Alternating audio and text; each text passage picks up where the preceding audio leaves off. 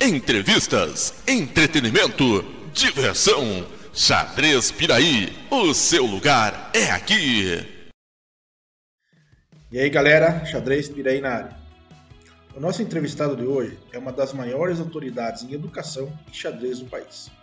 Estamos falando do professor e doutor Wilson da Silva, que com certeza é um dos maiores contribuintes no estudo científico educacional da modalidade. Seus estudos acerca da aplicação do xadrez são referência em todo o país. Vale muito a pena conferir. Meu nome é Mauri Júnior e sejam todos bem-vindos ao nosso Charcast, podcast Xadrez Piraí.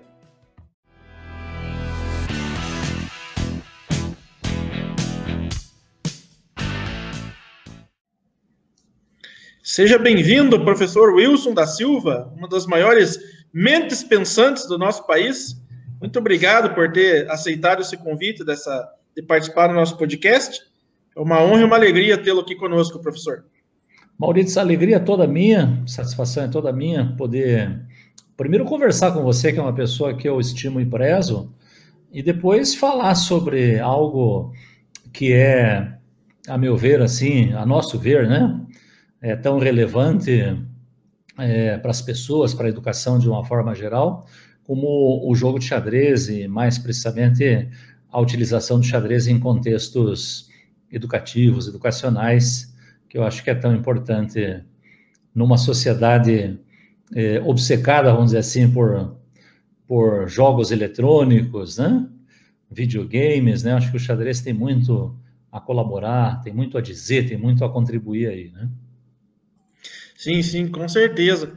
E até você tocou nesse assunto de jogos eletrônicos e, e antes de toda essa, essa loucura que está acontecendo, a gente sempre estava organizando os eventos aqui na região, aqui na cidade, na região. E aí uma das cidades aqui vizinhas, Jaguariaíva, é, eles têm um evento muito bacana lá que eles fazem todo ano, que é de um projeto deles, do Agita Jaguariaíva. E eles sempre convidam a gente para organizar o evento de xadrez deles lá. E a gente vai com o maior prazer e tal. E aí o secretário de esportes, na época, ele falou, nossa, Maurício, ano passado parece que deu mais gente. Né? Por que, que, você acha que, por que, que você acha que aconteceu isso, né? Eu falei, olha, eu não fiz uma pesquisa né, sobre o assunto e tal, mas a impressão que dá é que diminuiu por causa dos jogos eletrônicos, né? estão preferindo algumas outras coisas e tal, e tipo, mesmo o xadrez, eles preferem jogar na casa do que sair, às vezes participar. Mas a verdade é assim que são outros jogos que estão se tornando, digamos, mais atrativos para os jovens e tal. Infelizmente, ou felizmente, dependendo do, do contexto, né? Uhum. Mas é, eu acho que é isso e tal, né? Ah, ele falou, faz sentido, porque eu notei que não foi só aqui no xadrez, outras modalidades esportivas também diminuíram o número de participação e tal. E, enfim, mas eu não fiz um levantamento disso, mas eu acho que pode ser isso, professor, porque isso contribuiu também, né, para essa essa situação e tal. É, o que, que você pensa disso? Olha, eu tô com meu filho, inclusive, aqui na, num quarto ao lado, jogando jogos eletrônicos, jogos de. Assim, um jogo de estratégia, né? Que eles jogam em equipe. E, embora ele goste de xadrez, se interessa também por xadrez, acabou tendo um interesse mais tardio pelo xadrez, eu ensinei ele com quatro anos, mas o, o interesse pelos jogos eletrônicos foi muito forte, assim. E, mas agora mesmo eu fui lá dar um, passar um pito nele, que eles estavam se estranhando, se xingando, né? Enfim, né? É, um faltando com respeito com o outro. Eu fui ali passar um pito. Mas eu acho que é, é, o xadrez tem esse, esse diferencial, né? O respeito, né? Com o adversário, o fair play, né? Então eu olho assim para os jogos eletrônicos, claro que são jogos que podem estimular outras é, capacidades cognitivas né, do praticante, acho que são, são interessantes, mas eu penso que eles são muito sedutores, assim. E o perigo é a pessoa ficar muito tempo jogando esses jogos. E aí qualquer coisa que você ficar tempo demais acaba sendo ruim, até o próprio xadrez, né? É você deixar de fazer outras coisas né, importantes na tua vida só para jogar xadrez, é, eu não vejo isso com bons olhos. Então, esses jogos eh, eh, eletrônicos, eles trazem essa, um aspecto sedutor, né? Que a pessoa vai, acaba entrando, e aí é, é difícil sair, né? tem algumas pessoas que acabam até se perdendo aí nesse processo, né? Eu não sou assim um, um ludista, né? Ou seja, alguém contrário à tecnologia, nem nada disso. Eu gosto, particularmente, até gosto de jogos eletrônicos, mas é, eu vejo assim com um pouco de ressalva, né? Essa, essa, sobretudo dependendo da idade, né? E o tempo que eles acabam passando, é, é, dedicando, né? A esse tipo de atividade e que eu acho que poderia ser dedicado a qualquer outra coisa, não precisava nem ser o xadrez, jogar bola, jogar bolinha de gude, peão, ioiô, né? Seja coisa boa, hein, professor? Coisa boa, que na nossa infância pular corda, né? Correr, nossa. sair de casa um pouco, né? Isso é sim, muito sim. importante para a formação geral, uma formação mais equilibrada, né, Maurício? Sim, aqui teve um caso, eu não vou citar nomes, né? Mas aqui teve um caso, um menino estava saindo muito bem no xadrez, muito bem. E aí ele se encantou pelo, pelo Free Fire, que é um dos jogos aí mais jogados e tal. E eu fiquei sabendo aí que ele chegava a ficar 12 horas por dia jogando. Ele saía só para almoçar e comer alguma coisa e tal, mas ele 12 horas, professor, imagina, assim, ficar forçando a vista e tal, enfim. É, espero que ele tenha sucesso aí na, na trajetória dele no, no, nos jogos eletrônicos, no Free Fire. Mas assim, eu, eu, realmente acho que é, não é salutar você ficar tanto tempo é, ali com, com jogos eletrônicos, e mesmo qualquer outro esporte, né? Você vai. É, até é, mesmo, mesmo xadrez, como você disse, você ficar muito tempo, muito tempo, em algum momento vai te atrapalhar em alguma coisa, né? Um uhum. cansaço e tal. É, e até eu tive uma entrevista agora, dias atrás, com o Paulo Palozzi, né, o mestre filho Paulo Palozzi, e ele sempre falava assim, Maurício, eu estudava meia hora por dia. Eu ainda perguntava para ele, mas só isso, Paulo? Ele falou, Maurício, mas era meia hora de xadrez, sem distrações. Um celular desligado, sem televisão, sem o som alto. Não, era xadrez na mais pura essência. Pegava livro, xadrez raiz mesmo, né? Uhum. E era aquela meia hora falei, putz, mas se deu certo para ele, o cara se tornou mestre FIDE, é um jogador respeitadíssimo, né, no estado e tal, e ganhou torneios fortíssimos aí, como aquele caso do, do, do torneio da Hebraica em São Paulo, né, um clube muito conhecido. Uhum. Então, é isso, eu acho que tudo demais, eu acho que acaba prejudicando a gente de alguma maneira, né, professor? Sim, a gente vê isso nas Olimpíadas agora, né, Maurício? A atleta americana, né, a ginasta americana, seja cotada para Simone Biles, né? Isso. Você veja a pressão ao, ao ponto que leva, né? Ou seja, não é só a pressão daquele momento, né?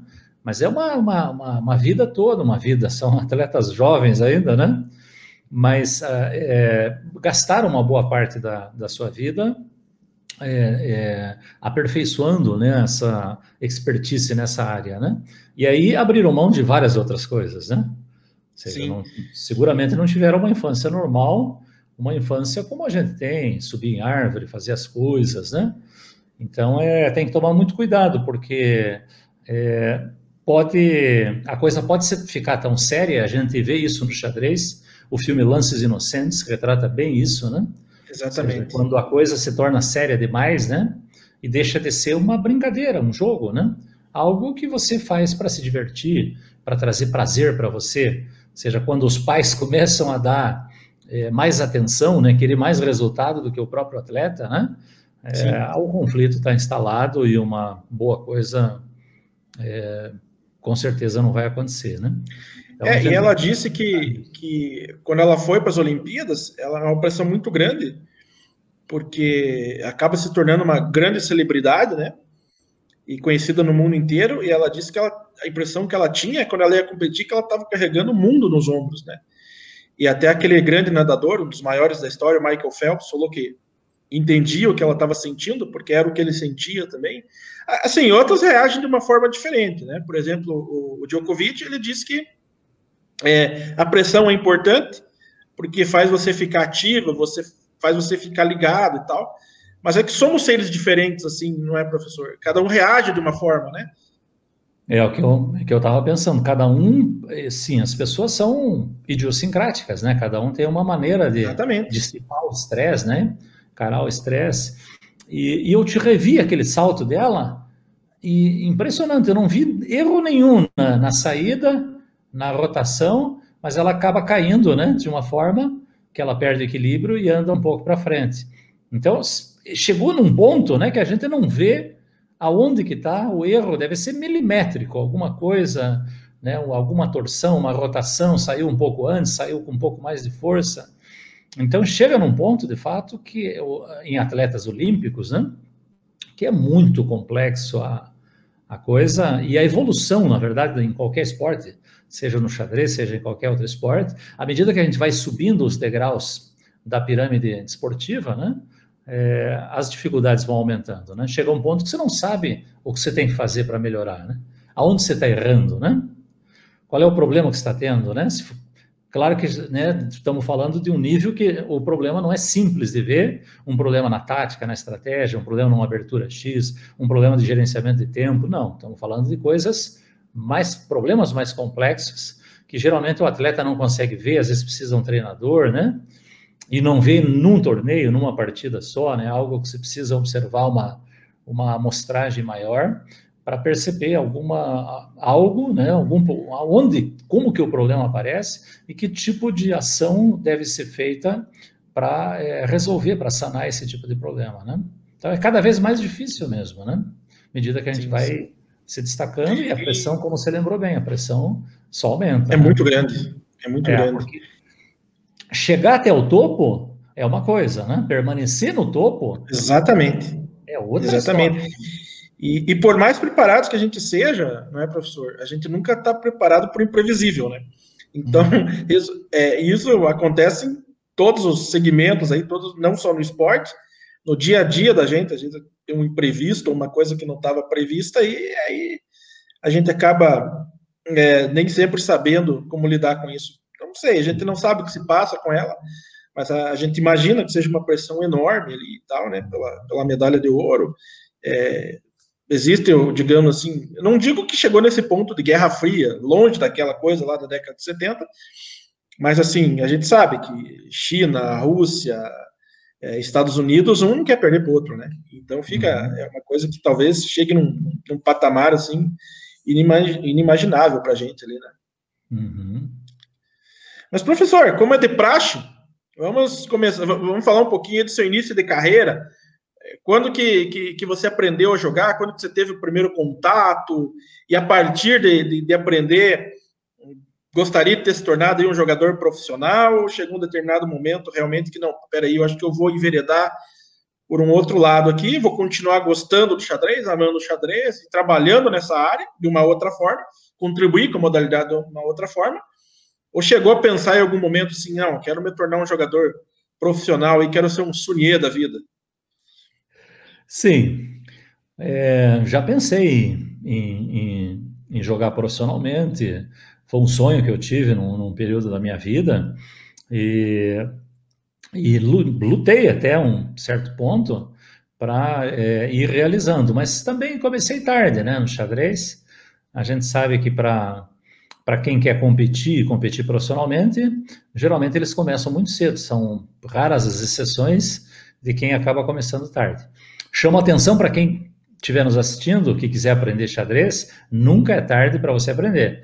Nós estamos falando aqui de competição, competição oficial.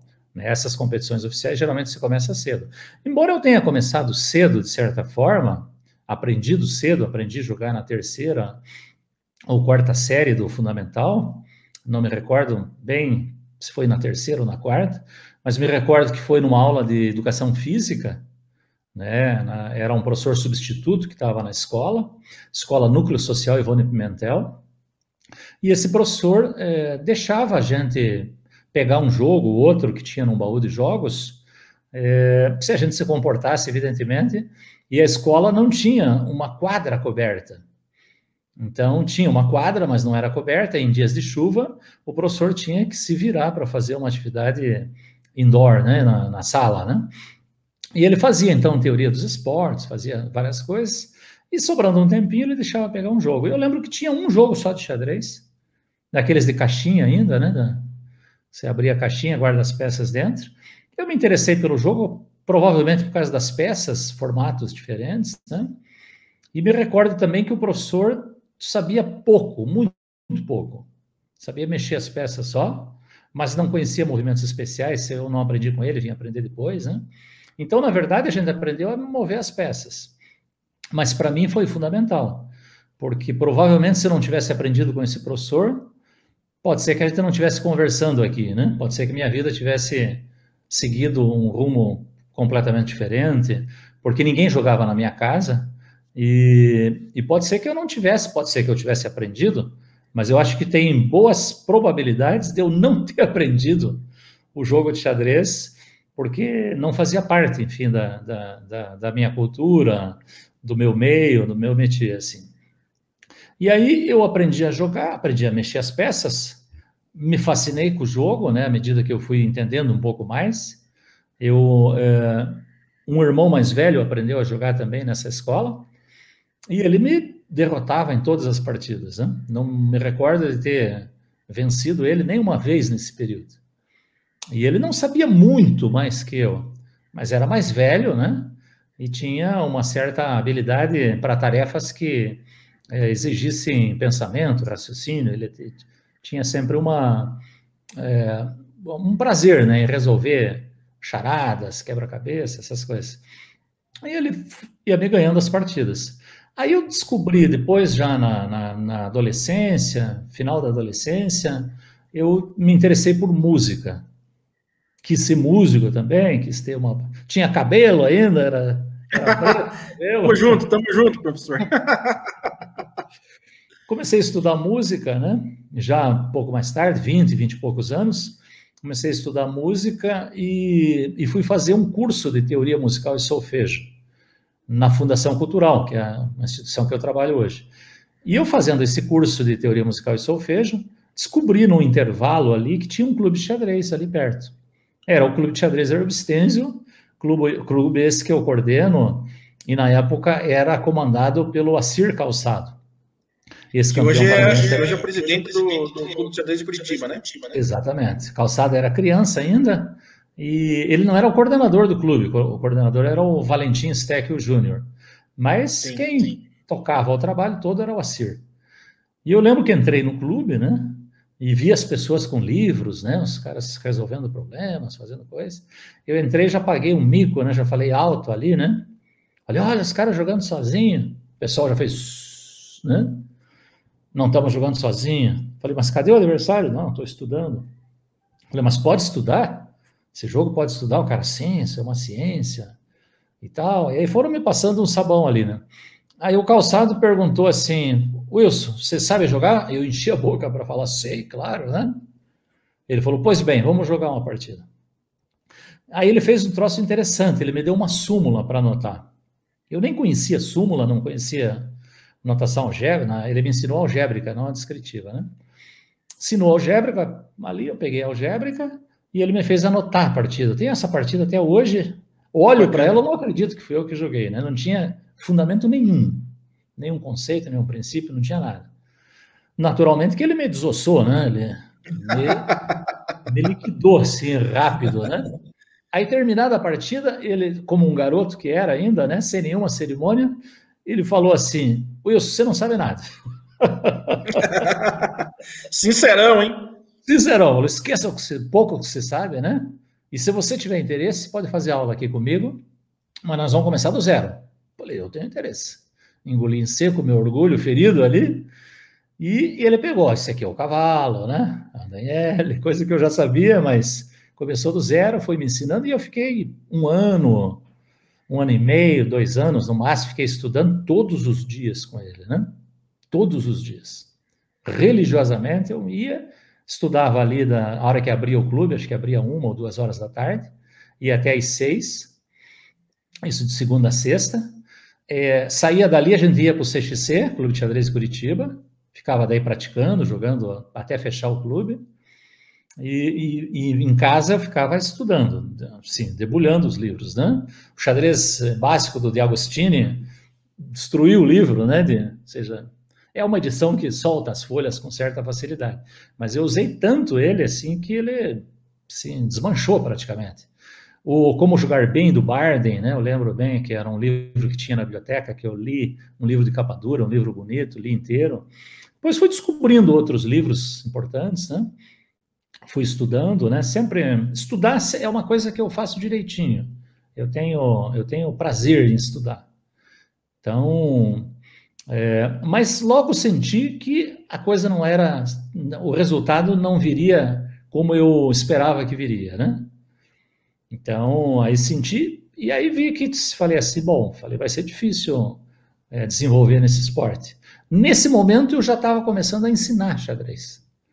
Tinha entrado já como na Fundação Cultural de Curitiba, como auxiliar de serviços gerais. Não sei nem o que faz o auxiliar de serviços gerais. serviços gerais eu já não sei o que faz, né? Mas o auxiliar de serviços gerais era o que me contrataram. Mas na prática eu ficava atendendo numa biblioteca, uma biblioteca volante, itinerante.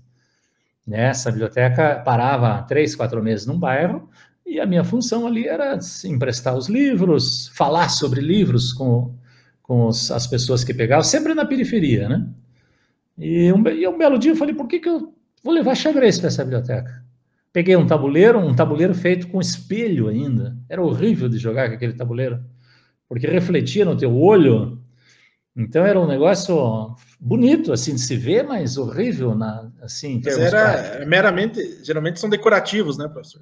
De, decorativo. Mas comecei a ensinar com aquilo, aí fiz um torneio para eles, aí entrei em contato com o Herbo Stenzio, Aí, agora, num segundo momento. O primeiro momento foi como frequentador.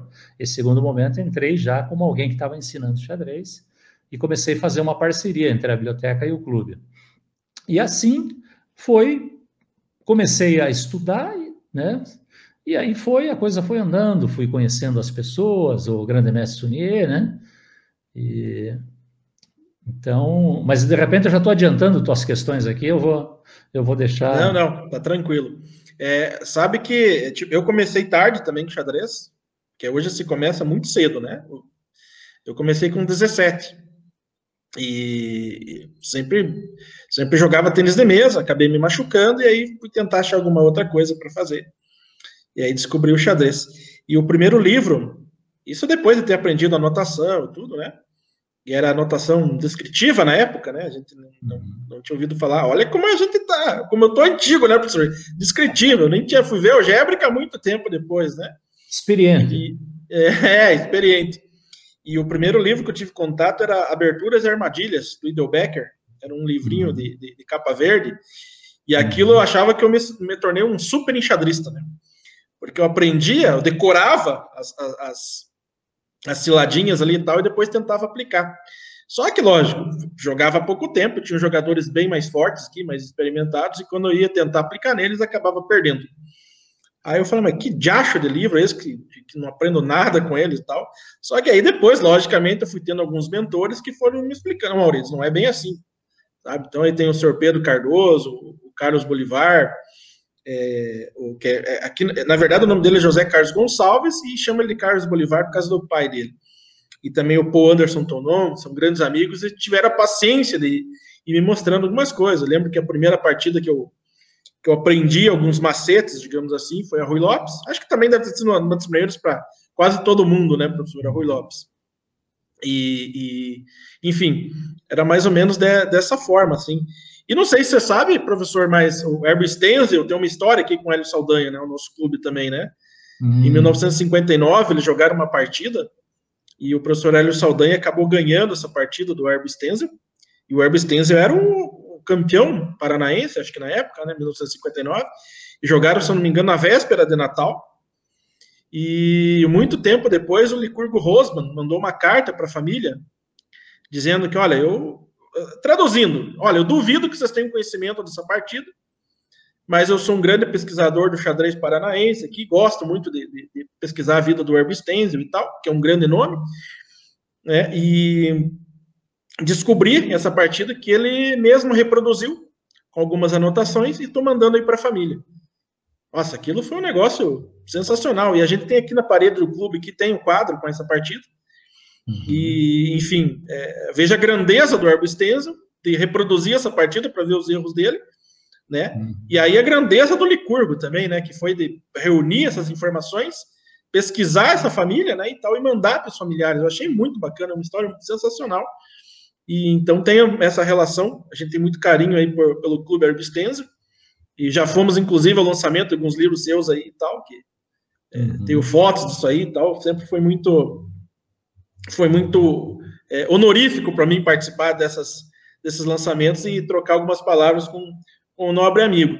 É, com o Sunier, como que foi o primeiro contato com o Sunier? Quando, quando que você conheceu o Sunier? Foi lá no clube mesmo?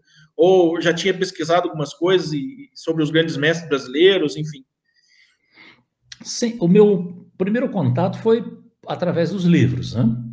É, eu colecionava a revista Preto e Branco, uma antiga revista Preto e Branco, até o, o mestre filho Bolívar Gonzalez trabalhou nessa revista, era editada pela Promochess, né, pelo Phil Guti, né, o mestre internacional Phil Guti, e eu acompanhava essa revista sempre que ela saía, né, e acompanhava a carreira internacional do Sunier.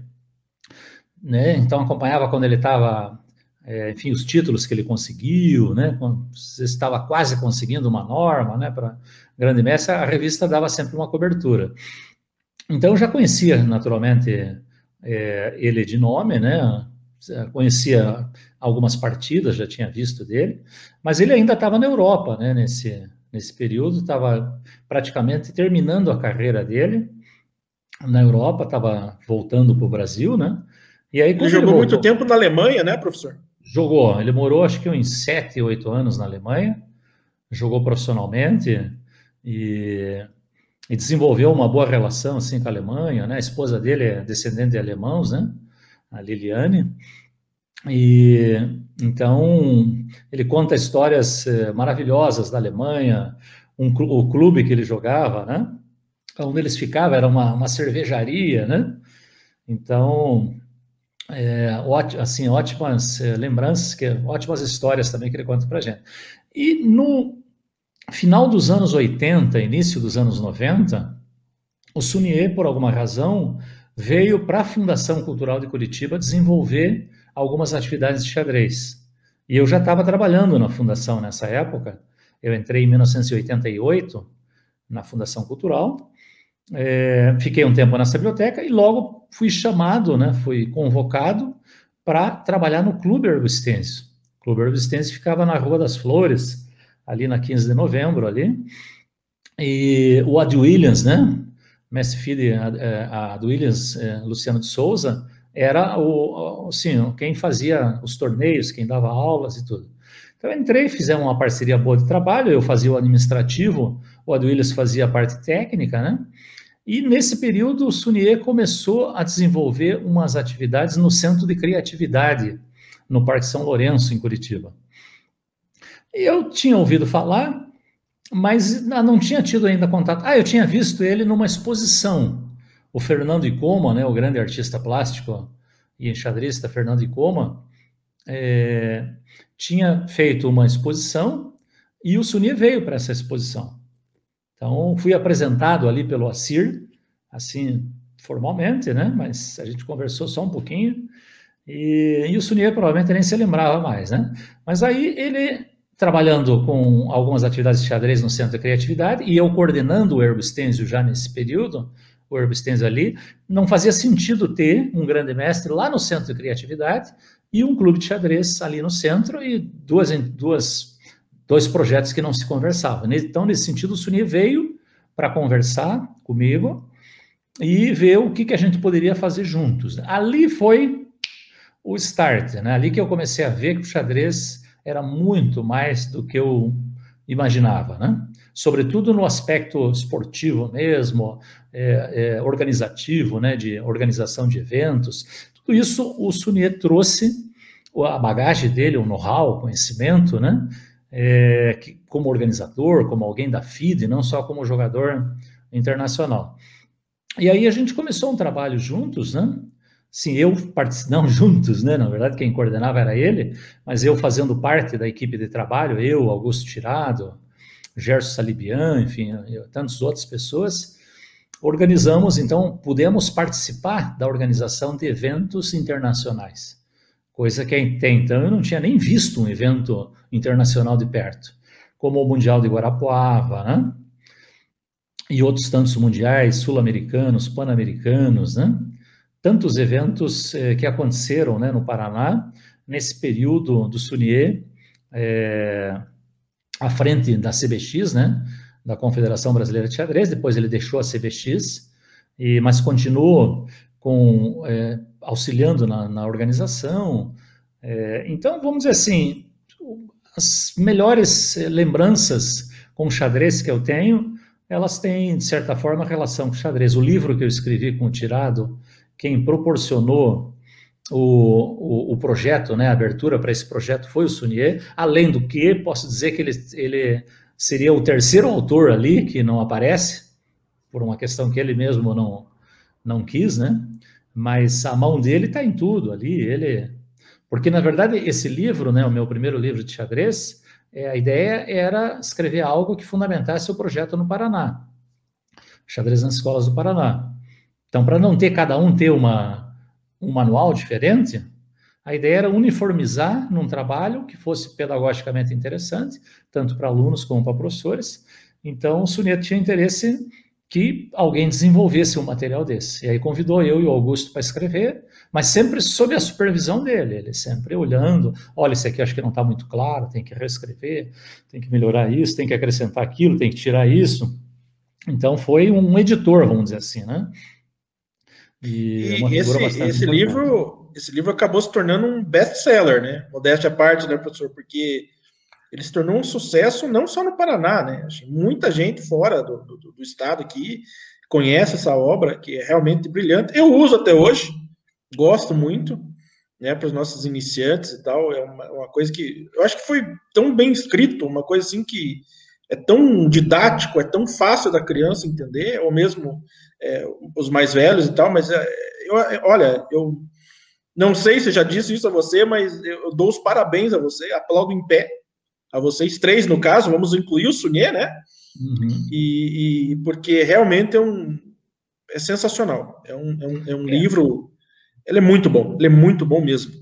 E eu acho que ele, é, ele é simples. Essa é, é, a, é a, ideia que o, eu, você pode escrever os manuais os mais complexos, assim, com mais coisas. A tendência da pessoa que vai escrever é querer agregar tudo. Queria, outro dia um amigo mostrou um livro que estava escrevendo e eu fiz justamente essa observação. falei, você tem que tomar cuidado, porque senão você quer colocar tudo. E aí você fica com uma coisa que primeiro assusta as pessoas. O livro tem que ser um livro simpático, de preferência não um catatal, né, com um tratado, né, tipo o grau, né, tratado geral de xadrez. Você já assusta o título, já assusta um pouco a pessoa. Tem que ser uma coisa simples, simpática, metodologicamente interessante, por isso que a gente colocou ali é, o método holandês, né, que é fundamentando, apresentar o checkmate o mais breve possível. A ideia é justamente que as crianças patinam na finalização, né? Os sim, diplominhas, sim. né? A ideia também é... Aqui é uma grande sacada. O diploma é. de rei, da torre, é, o de peão, grandes sacadas. É, é muito bem. E, e, e, você falou a palavra assim que, tá, que eu não me lembrei, mas é isso mesmo que eu estava querendo dizer: a simplicidade. É. É. E você ele, sabe ele, que. É, nossa, incrível. Você sabe que eu falo para as pessoas, outro dia eu estava fazendo uma live numa pós-graduação em xadrez que está tendo aí, e, e eu estava falando com as pessoas que eu comprei meu apartamento no, no bairro do Portão basicamente com esse livro. Né? Eu disse para eles, falei, escrever é algo que dá dinheiro, mas você tem Nossa. que saber o que escrever, né? Senão não adianta claro. que interessa só você. Você tem que escrever algo que tenha um nicho específico, que tenha uma saída, né? Então, é, é, eu acho assim que quanto mais especializado é o livro, menor é o público, é, é o público que pode se interessar por esse sim, livro. Sim. Você vai escolher um livro sobre uma variante da siciliana, não sei o que, não sei o que lá.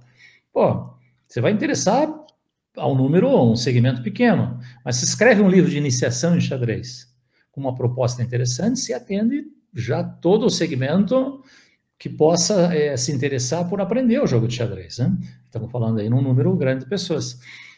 E aí, se você escreve e consegue o que a gente conseguiu entrar, por exemplo, no MEC por duas vezes, no edital do MEC, aí as coisas caminham. Porque projeto, por exemplo, como esse, Sem dúvida. que teve de xadrez do MEC, é, nossa, são livros, são milhões de livros, né? Não, e desde, então, e desde o título do livro, né, professor? Xadrez, primeiros passos. Seja criança ou seja adulto que aprender, é, eu super indico, sabe? E sempre, sempre foi aqui a nossa, a nossa, nossa Bíblia de ensino para os iniciantes aqui, sempre foi a, esse, esse livro, porque realmente ele é. Claro, a gente conhece outros livros e tal, que tem umas outras didáticas e tal.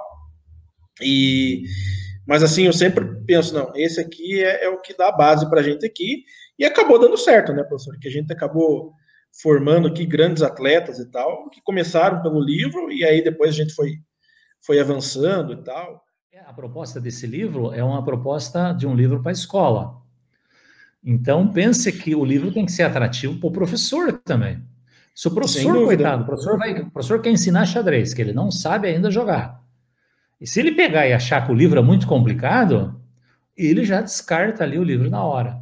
Então, o livro tem que ser algo simplificado, mas aquela ideia de simplificação da pedagogia. Exatamente. Jogar fora a água e não a criança, né, depois do banho. Seja, tirar o que não é importante, manter o, o essencial.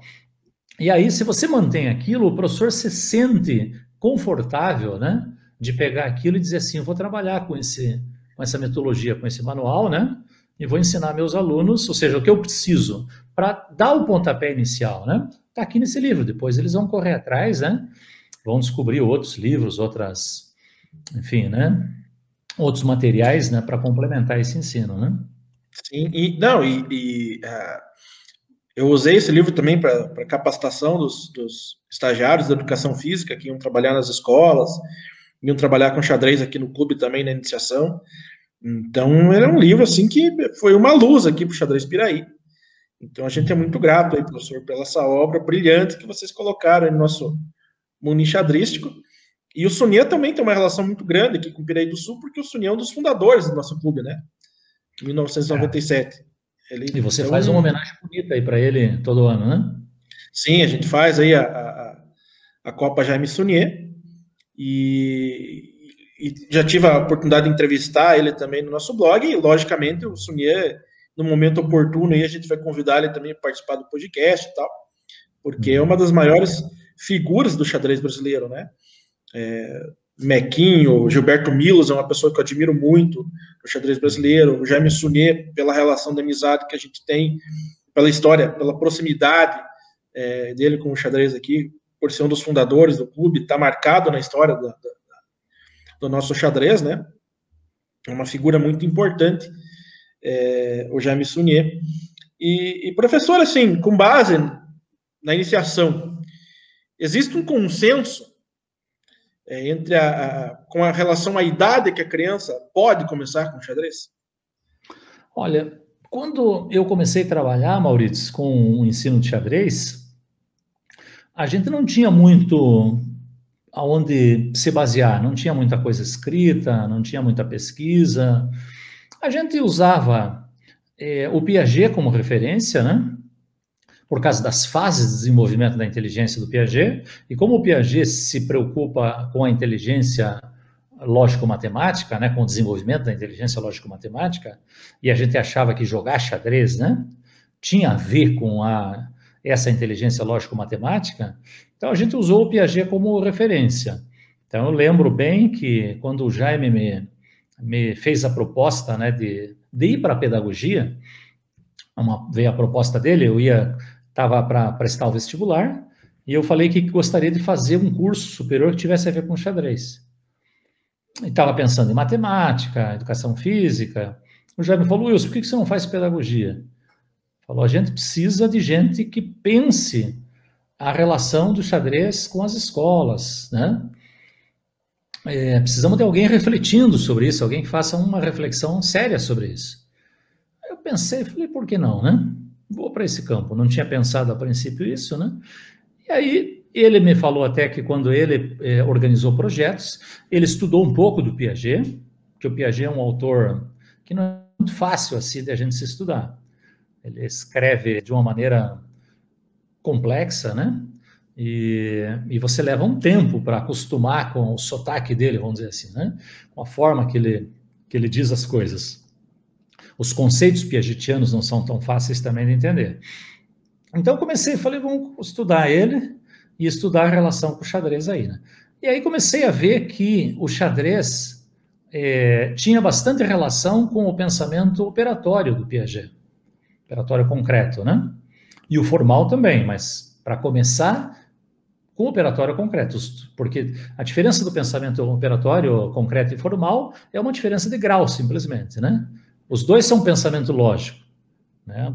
Quem a criança no, no período operatório concreto, a partir ali de 6, 7 anos, ela pensa de maneira lógica, reversível, só que ela se apoia ainda em objetos que ela possa manipular, objetos concretos. E o formal, o sujeito já não precisa disso. Você trabalha com uma lógica é, dedutiva, hipotético-dedutiva, vamos dizer assim, né?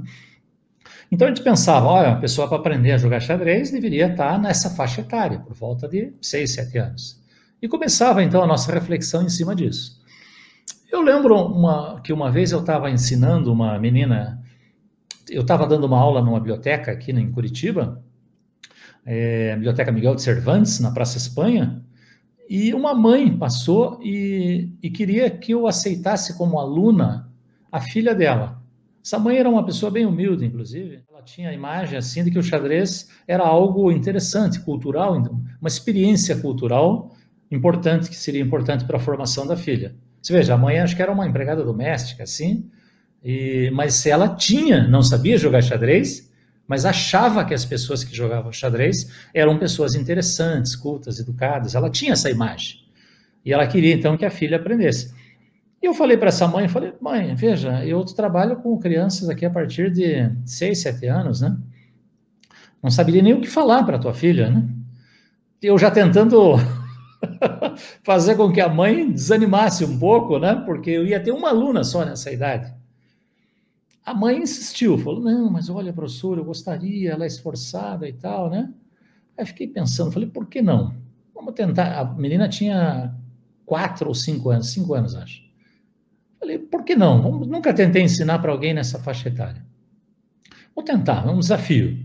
Peguei a menina, Andriele, inclusive, né? Depois se tornou é, uma competidora conhecida aqui. E peguei e comecei a ensinar, ensinei os movimentos, tudo certinho. Tinha que dar duas aulas, uma aula para a turma que estava ali, que já era, e uma outra aulinha para ela, a parte também tomava bem mais tempo. Mas fui seguindo, ela aprendeu todos os movimentos, aprendeu tudo certinho, capturas e tal. Na hora de fazer prática, eu colocava ela para jogar com alguém mais velho, porque não tinha ninguém da idade dela.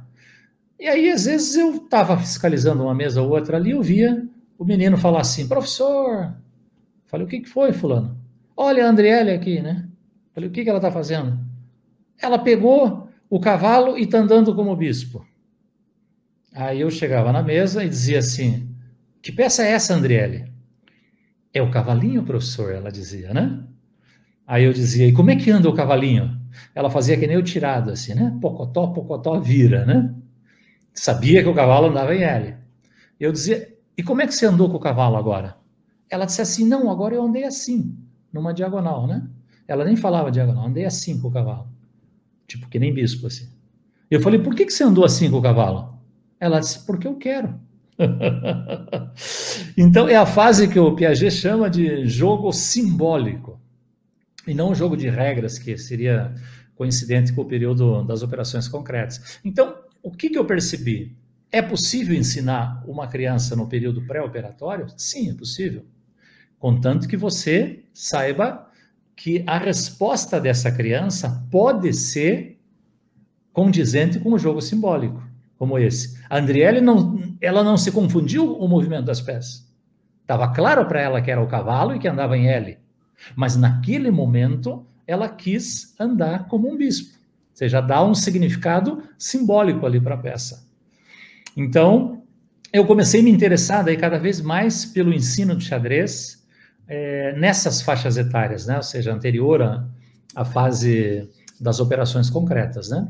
E ficava claro que era possível ensinar o xadrez, mas você precisaria primeiro de uma metodologia adequada para isso. E aí a gente começou a reflexão sobre os jogos pré-enxadrísticos. Né? Desenvolver jogos né, que poder, serviriam de apoio né, para ensinar um conceito, uma ideia, um, um objetivo qualquer dentro do xadrez. Né? é, criar, adaptar, pesquisar jogos que eram é. praticados em outros países, né? Você Professor, e até nessa, nessa questão de, de, de, organização e adaptação, isso aí também vem muito dos conceitos de Piaget, né? Sim, são dois conceitos centrais na teoria piagetiana, porque o Piaget vê o desenvolvimento da inteligência como uma forma de adaptação. Então, por que, que o sujeito precisa de um, de, de, um, de um sistema central, né? De um sistema nervoso central? Ele precisa para se adaptar ao meio ambiente.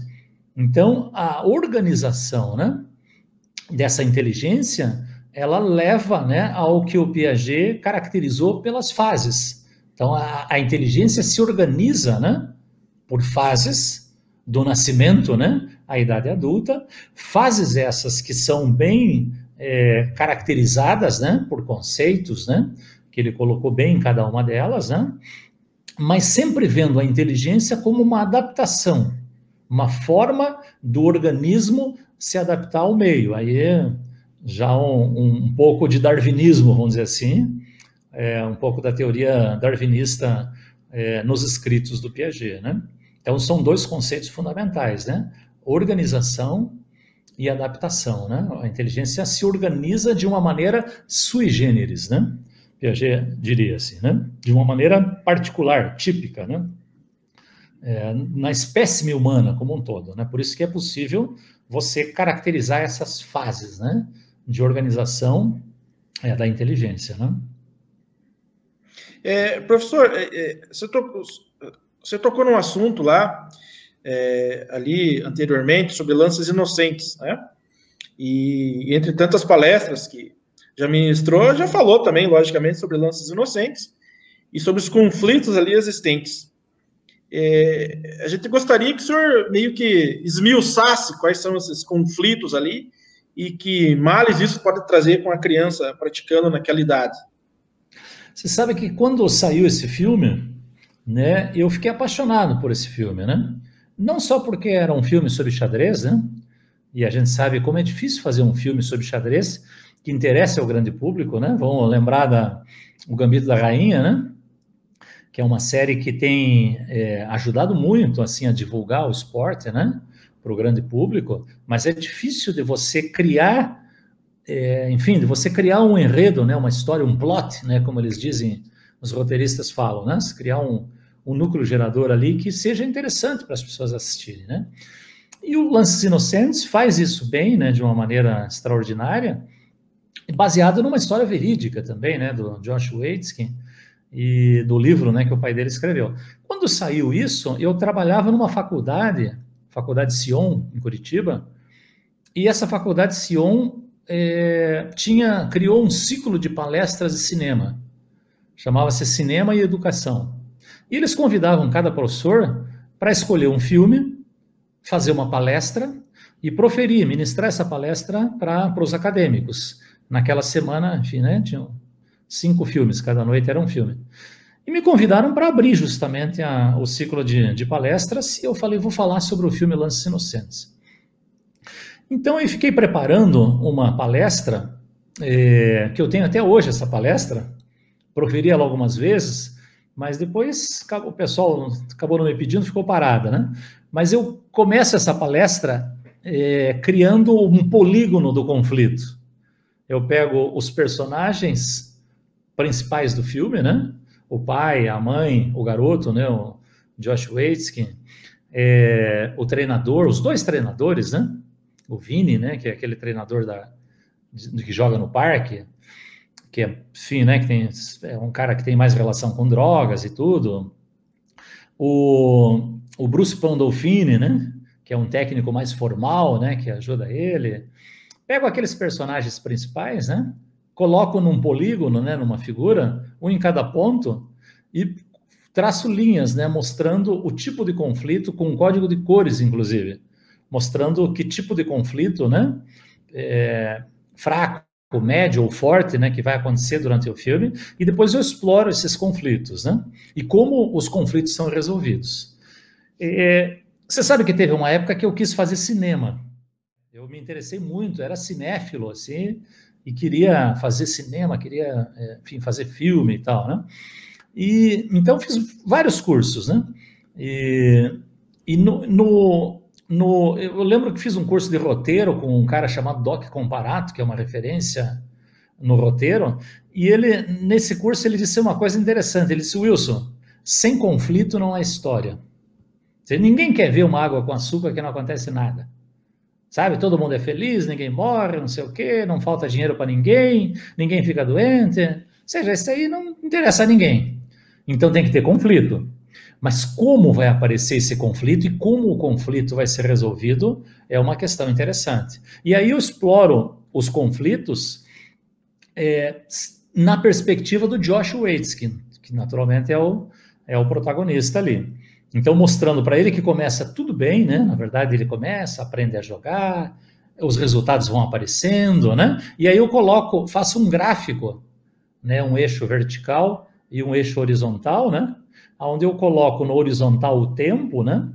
E no vertical a intensidade, né? Positivo para cima, negativo para baixo, mostrando, né? Que as coisas vão tudo às mil maravilhas, né? Vai subindo, uma curva subindo. E de repente começa, as coisas começam a dar errado, né? Começa, né? Ele começa a perceber que o pai se interessa, ou, ou seja, o pai estava projetando no garoto aquilo que o pai não conseguiu ser. Ali começa, as coisas começam a ter problema. O pai foi um jogador de beisebol, mas foi um jogador medíocre, não se destacou. E aí o pai descobre que o filho tem um dom. Isso fica bem claro naquela cena da escola. Quando ele está na escola, né? E o pai tira ele, a menina, a professora fala, é essa coisa do xadrez. Ele falou, coisa do xadrez? Não, não é uma coisa, isso aqui é uma arte. Enquanto você não entender isso, você vai diminuir a ele e vai diminuir a mim. O pai fala, né? Fica bem claro, né? Que a coisa tomou um rumo muito sério. E o menino, então, percebe que para não perder o amor do pai, ele vai ter que parar de jogar. Ele vai ter que perder a partida. E é quando ele entrega aquela partida em sete movimentos na abertura lá. E aí é, o conflito passa para a mãe, né? Porque a mãe, não sei se você percebeu, uma figura chave ali. Como geralmente, né? A mãe é sempre uma figura chave.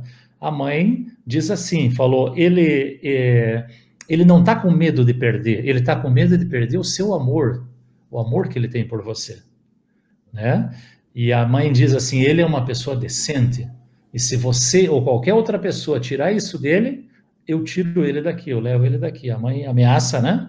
Ali o conflito está lá no vale, já passou para a parte negativa da curva e está lá embaixo. E ali ele começa a reorganizar e aí para subir, né? De novo e, e, ter uma saída, porque geralmente esses filmes têm que terminar é, bem, né? Nem todo filme termina é, com um final feliz. Mas vamos dizer assim, a, a, a, dramaturgia assim mais clássica, né? Ela pede uma solução assim mais positiva, né? Então esse conflito eu acho muito interessante, né? Eu acho que ele tem a ver com o pai e o filho, com o professor e o aluno, com o treinador e o e o, e o atleta que está sendo treinado. Então é um conflito que pode ser explorado em qualquer esporte, né? Mesmo que não seja esporte, numa relação familiar pai e filho porque é, os pais, quando percebem que os filhos né, podem fazer alguma coisa muito bem, é muito difícil o pai não querer viver aquele momento, porque o filho é quase uma projeção do pai, né? Você vê como é, alguém que está te imortalizando, né? Quando você morrer, o teu legado vai continuar ali, teu filho vai continuar o teu legado. Então, é, é, é muito perigoso essa, essa questão e tem que ser trabalhado sempre com uma certa sensibilidade para que não apareça. Outros conflitos interessantes, o conflito entre os dois treinadores, né? O Vini é um cara que vive na rua, portanto o xadrez dele é um xadrez tático, né?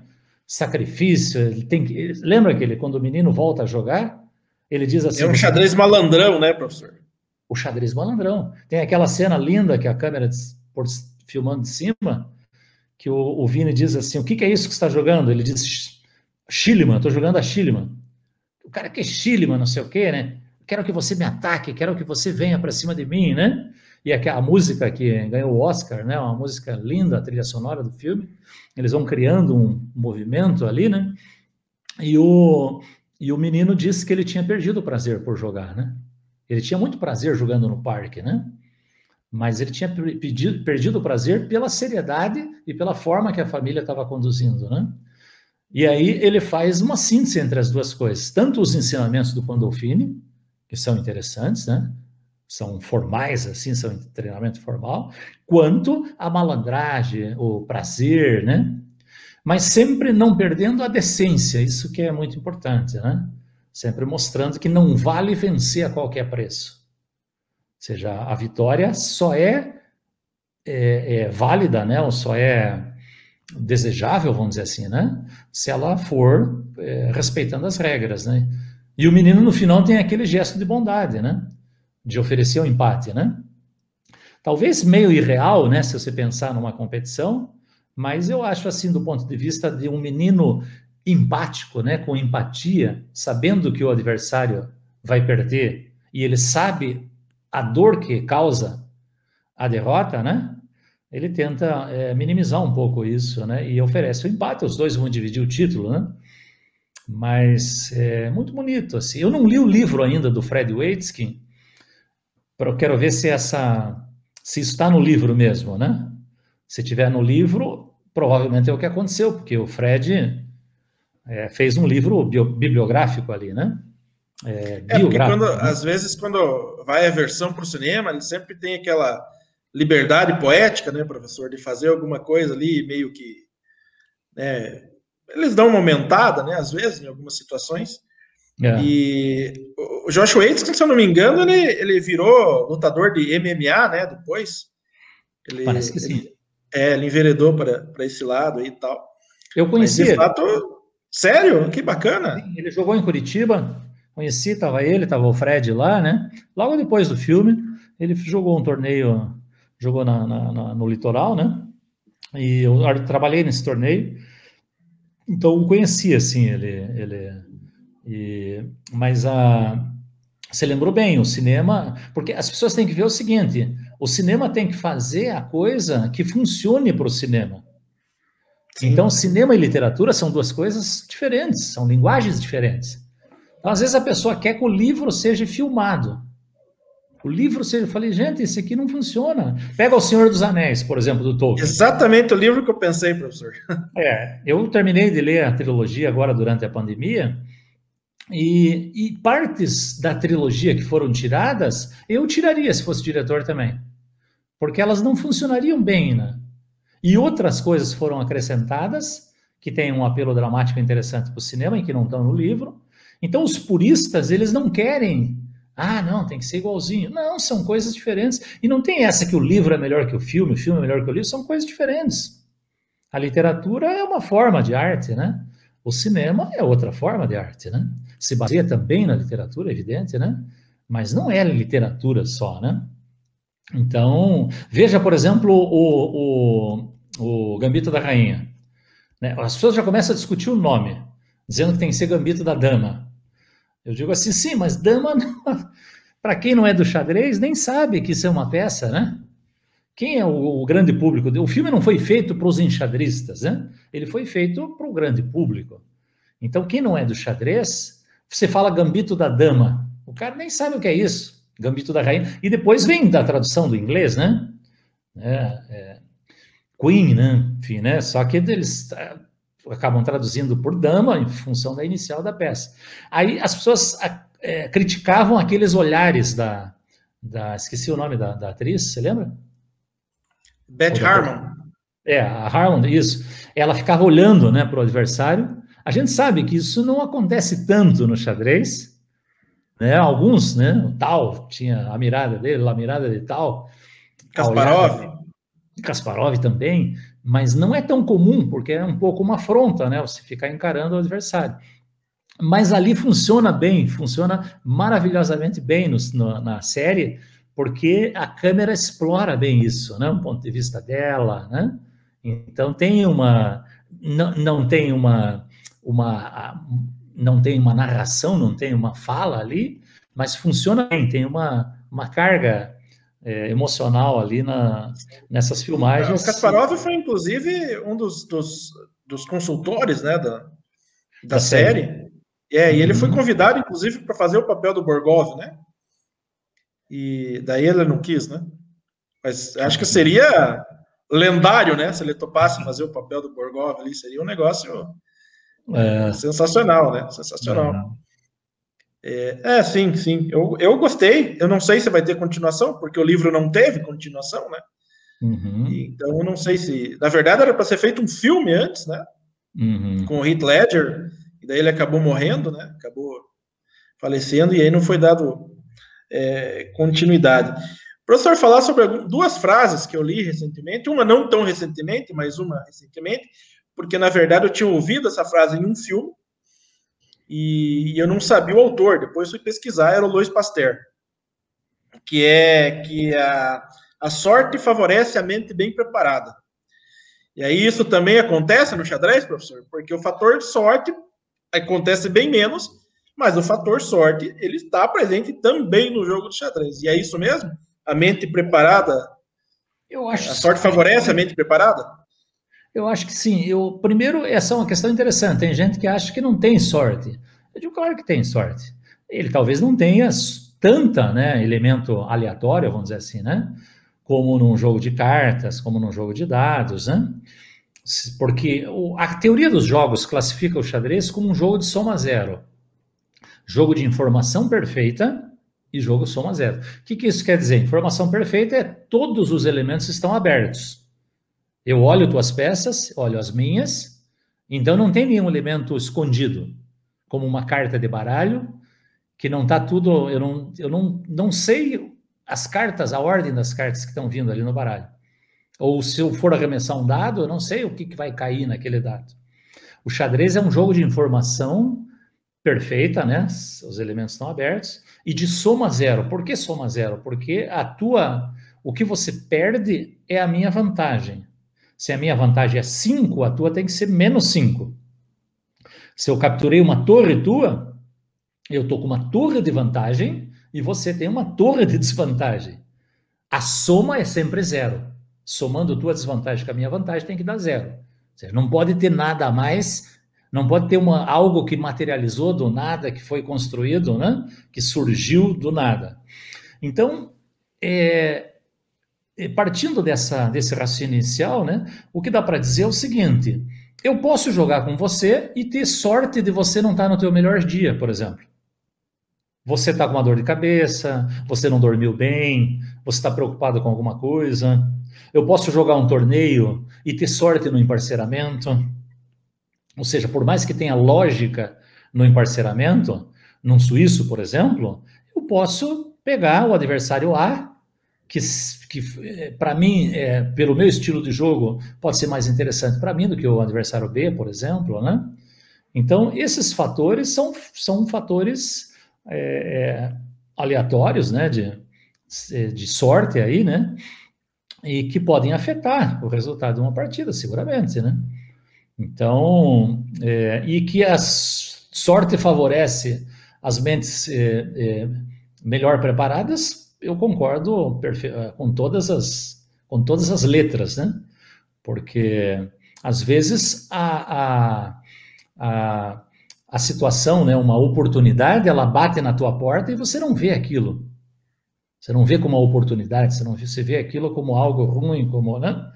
E se você é, é, tiver bem preparado, né, para ver aquilo como uma oportunidade, né, aquilo é, pode, você pode encarar como uma como sorte, né? Mas você estava preparado para perceber aquilo, né? Então, Sim. sei lá, por exemplo, né? Estou jogando com você, você faz um lance errado. Ou melhor, deixa eu colocar eu fazendo o lance errado. Estou colocando com o adversário. Não está não, não tá tão longe, não, professor. Não, você tá, eu estou acompanhando, você está jogando, está estudando, está tá jogando regularmente. Mas vamos imaginar, eu faço um lance equivocado. Se você não vê o erro, ele passou batido. Né? Então a frase está correta. A sorte favorece a, os, as mentes melhores preparadas. Então, se você. Per... Primeiro, você tem que perceber o erro, tem que perceber que o lance foi um lance errado. O lance é equivocado. Por... Se a pessoa não percebe, passou batido. Ou seja, a, a sorte que ele teve do outro cometer o erro não o favoreceu porque ele não viu aquilo como um erro, né?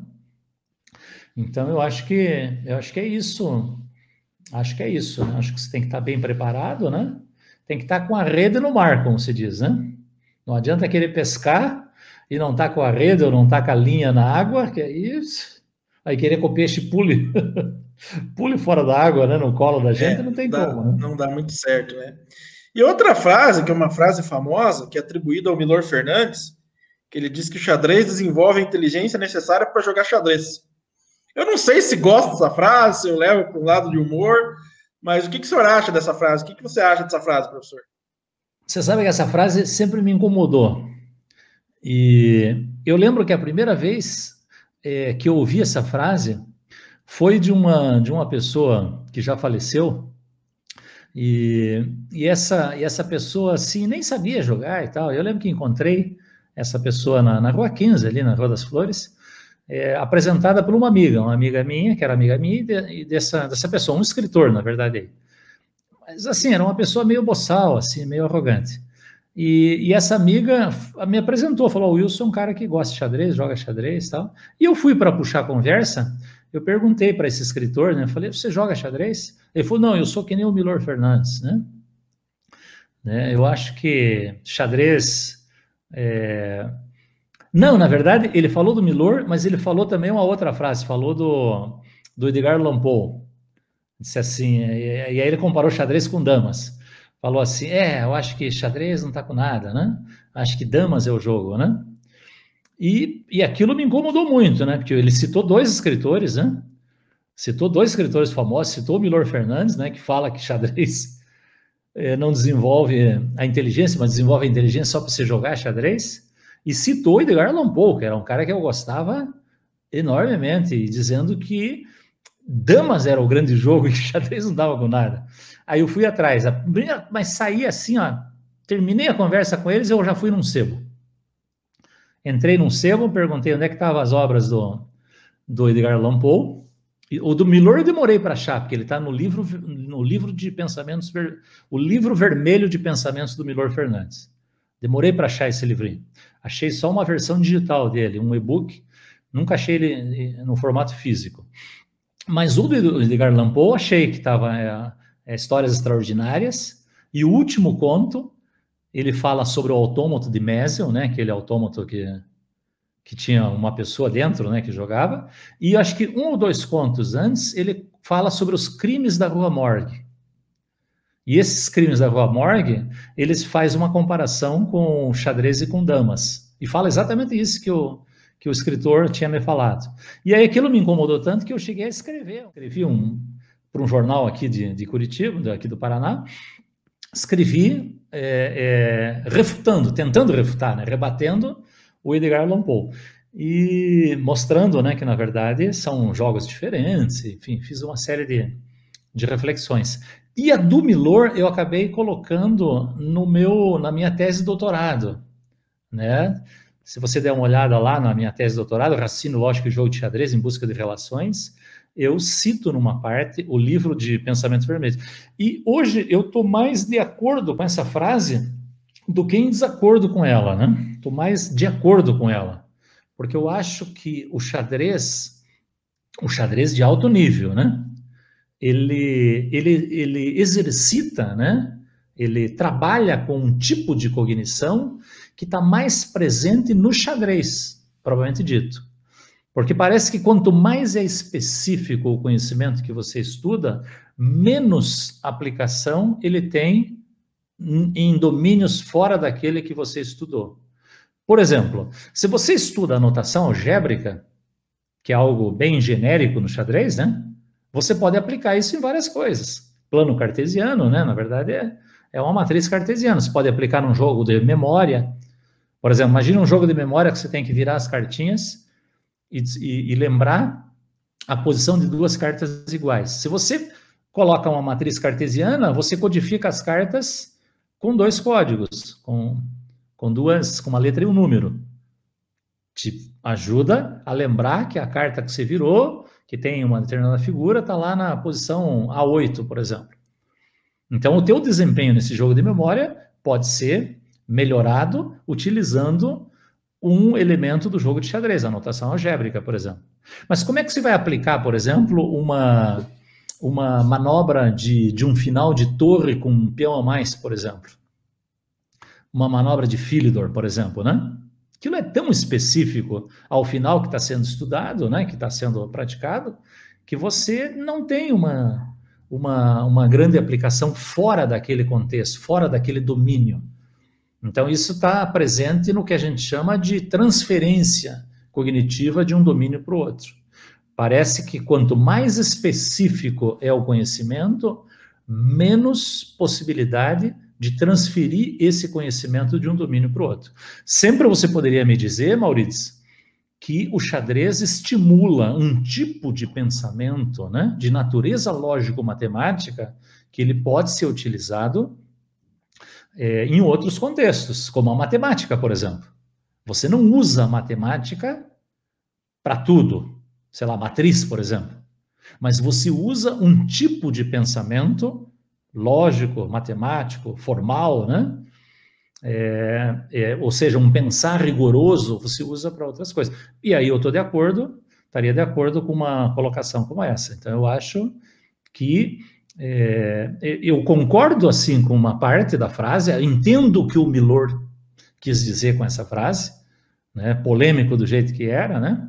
É, ele colocou e provocou os enxadristas ali. Eu recuperei, inclusive, ele comete até alguns erros quando ele fala essa parte do xadrez. Eu até coloquei na minha tese, cita algum, alguns campeões errados ali, umas coisas, erros menores, eu diria. Mas, assim, eu entendo o que ele quer dizer, né? Porque se não vira uma coisa, ah, o cara joga xadrez, logo o cara é inteligente. Isso é uma questão em aberta ainda. Será que o xadrez Será que as pessoas que jogam xadrez têm um desempenho melhor em é, testes é, é, cognitivos? Dizer, eu estudei isso no doutorado em testes que envolvem o pensamento lógico. E minha tese aponta que sim. Mas será que um teste de QI, por exemplo, que é um tipo de medida da inteligência, talvez não seja nem o mais importante. Será que os enxadristas vão sair melhor? Isso é uma polêmica que está aberta. Né? Alguns estudos mostram que sim, outros que não. Então, eu acho que tem que tomar cuidado, porque senão a pessoa fica logo, joga o xadrez, logo sou mais, sou mais inteligente, né? Que a maioria. O Milor provavelmente deve ter ouvido esse tipo de coisa e deve ter ficado meio pé da vida. E aí ele mandou essa essa frase dele é bastante interessante, provocativa, né? E bastante interessante. Não acho que ela está de toda errada, não. Eu, os enxadristas geralmente não gostam muito dela, mas eu acho, hoje eu entendo, estudando a psicologia cognitiva, eu entendo um pouco o que ele quis dizer, e uma boa parte da psicologia cognitiva vai para o lado do Milor, assim, concordaria com, a, com essa frase dele. É, eu tenho até uma camiseta que também é um pouco provocativa, né? Que é assim: penso, logo jogo xadrez. Uhum. do cogito ergo sum, do, do René Descartes, né? Uhum. Sim, sim, sim. Professor, uma, uma das coisas que mais me. me eu, eu, sempre costumo dizer o seguinte: o, o tênis de mesa é, era, foi uma grande paixão e o amor da minha vida foi o xadrez. É o xadrez. Né? Que quando eu conheci o xadrez e tal, e depois com o tempo, é, passando as fases de jogador, de, de capivara mor, né? Que hoje eu sou um grão mestre de capivara, né? Então, mas uma das coisas mais apaixonantes que, que, que, mais me atraiu no xadrez é que ele é uma ferramenta multidisciplinar, né? Ele vai funcionar na educação, ele vai funcionar na cultura, ele vai funcionar no esporte, é, enfim, é, você sabe melhor disso do que qualquer um aqui.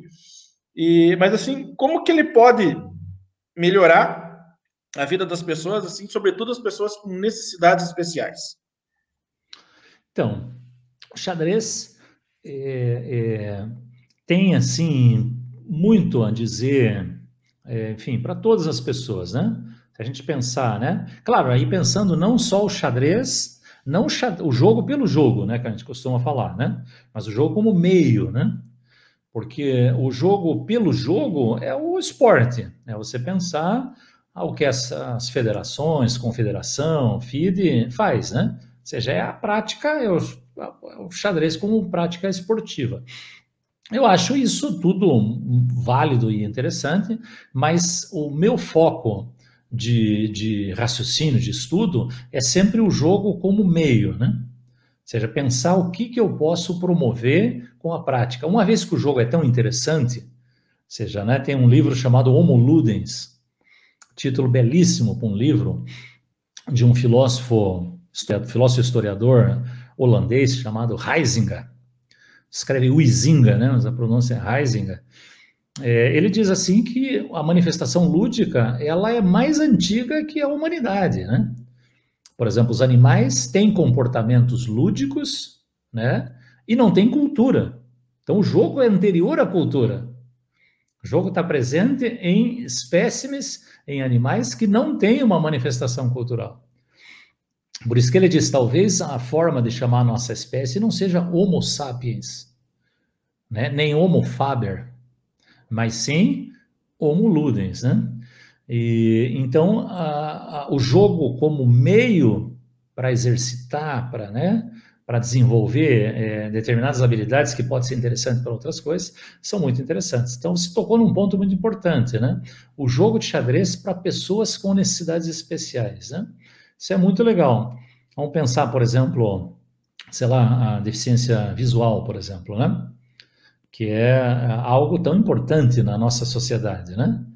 ou seja, é, um terço quase do córtex nosso é destinado ao processamento visual, córtex visual, né? Fica mais aqui atrás, na nuca, né? É, áreas visuais né, importantes que você tem ali. É, uma pessoa é, cega pode jogar xadrez tão bem ou melhor que uma pessoa vidente, como eles chamam, né? Estranho esse nome, mas é o nome que aparece na, na regulamentação, né? Ou seja, a pessoa que enxerga, eles chamam de vidente. Então, o cego pode jogar tão bem ou melhor que um, que um vidente.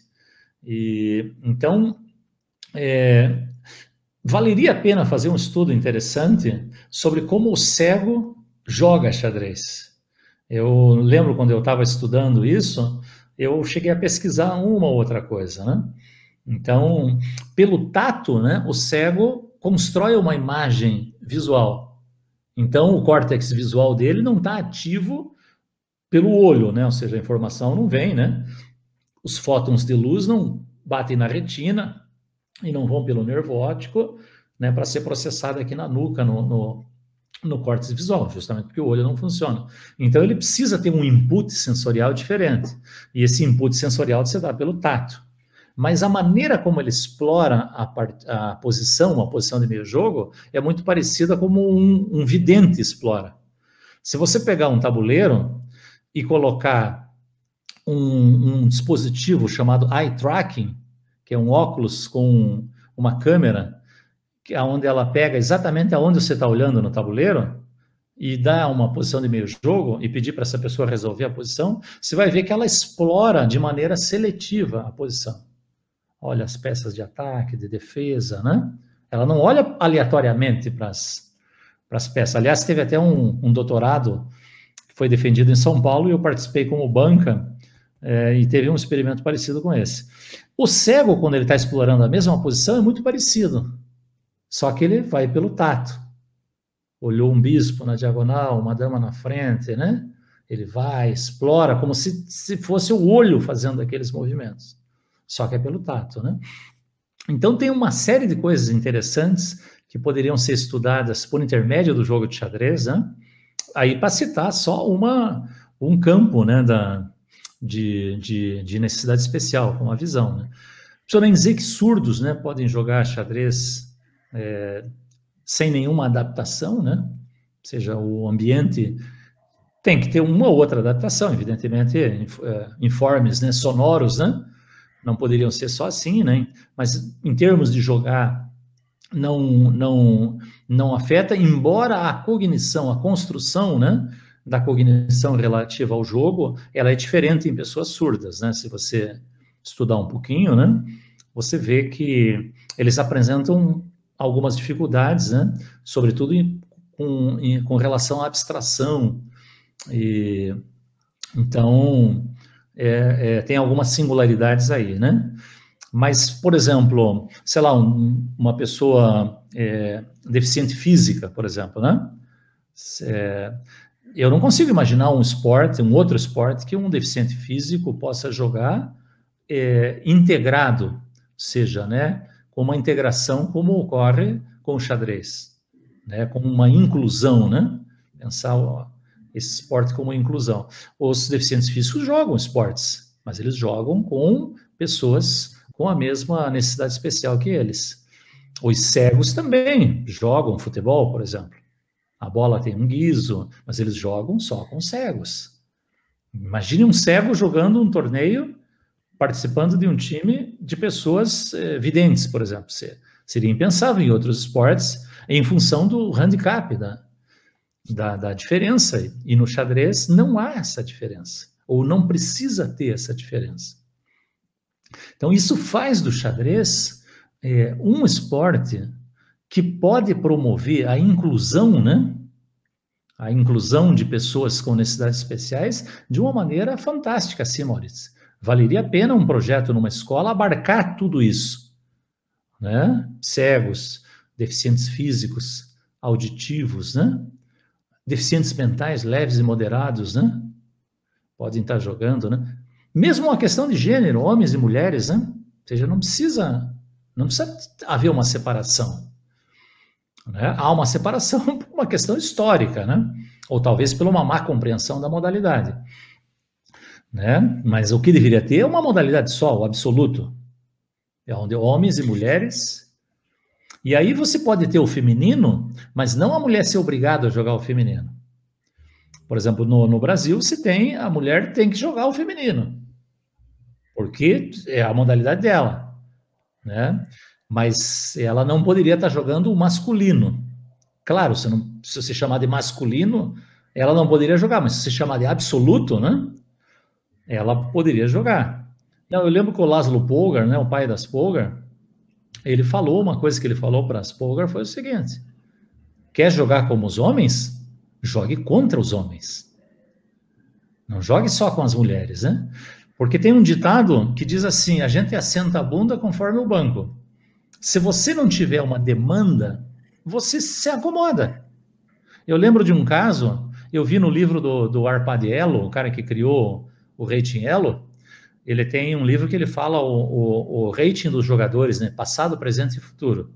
E ele analisa um caso de um jogador, um russo, que saiu, por exemplo, sei lá, o russo tinha, sei lá, 2.800 pontos de rating. E aí o cara vai para a França, por exemplo. Não vou me recordar bem ó, a situação específica. E vou imaginar que na França o, o rating fosse o rating maior fosse 2.600 pontos. Esse russo que tinha 200 pontos acima, a performance dele quando ele vai para a França não é 200 pontos acima. A performance dele acabou se tornando um pouquinho acima dos 2.600, só o suficiente para vencer. Por quê? Porque a demanda lá era uma demanda que não exigia né, uma grande demanda, é, uma demanda expressiva dele em xadrística. Então, a gente assenta a bunda conforme o banco. Se você precisar, você precisou uma resposta. Se você jogar só o feminino, você vai, você pode ser a melhor jogadora do feminino, mas você vai ser um pouco melhor que o resto. Agora, se você aceitar sair dessa posição, que você é a melhor do feminino, e passar por uma pirâmide geral, uma pirâmide do absoluto, você vai cair, vamos dizer assim, no meio da pirâmide. Né? Primeiro, primeira coisa é que geralmente a atleta feminina não aceita isso. Ela prefere ser a melhor no feminino do que ser tá na posição no meio da pirâmide do absoluto, né? Mas se você quer progredir, isso é algo interessante, é algo que o Polgar, o Lázaro Polgar falou ali, né? E a Judite seguiu a risca, né? As três, na verdade, acabaram seguindo, jogando e acabaram jogando. A Judite teve entre os dez melhores do mundo, né? Ou seja, um assombro, né? O, o desempenho dessa mulher, né?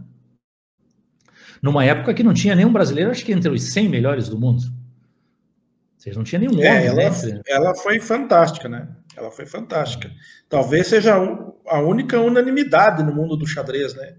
Porque a gente você vai perguntar quem é o melhor enxadrista de todos os tempos, é o Kasparov, é o Fischer, talvez o Carlsen já esteja aí meio perto de assumir isso e tal.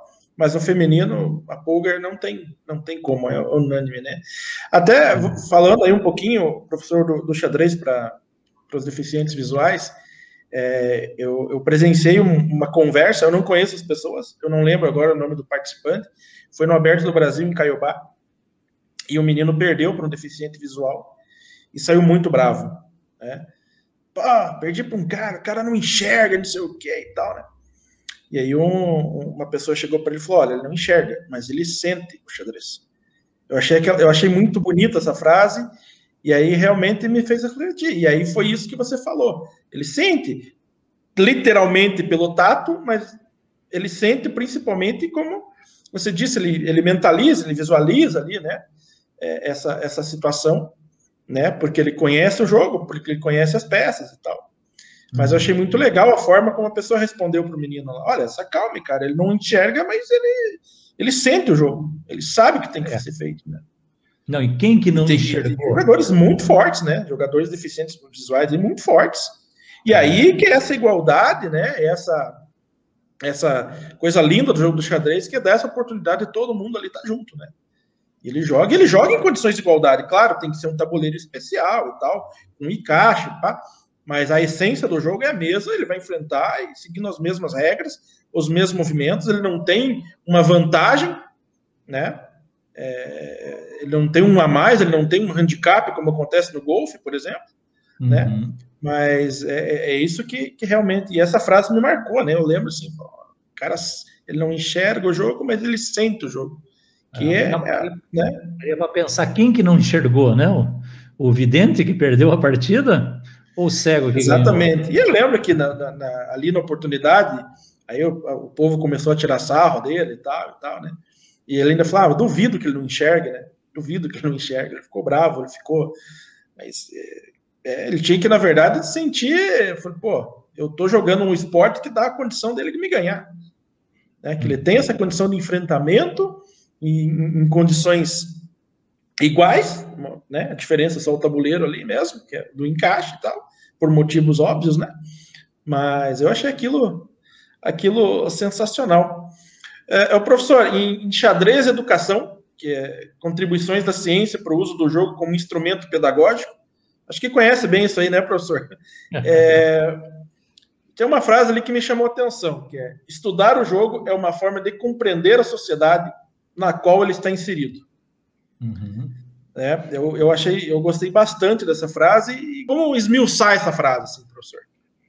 Bom, primeiro só o, o livro, né? Você citou ali, né? O, é, esse é um livro de reflexões é, educacionais mas pensando o, a utilização do xadrez em projetos é, estrito senso, que a gente chama assim, né? Projetos de, de pós-graduação estrito senso, mestrado, doutorado, pós-doutorado, né? E, e, ali tem reflexões de várias formas, né? Xadrez é, na música, xadrez na história, na geografia, na matemática, né?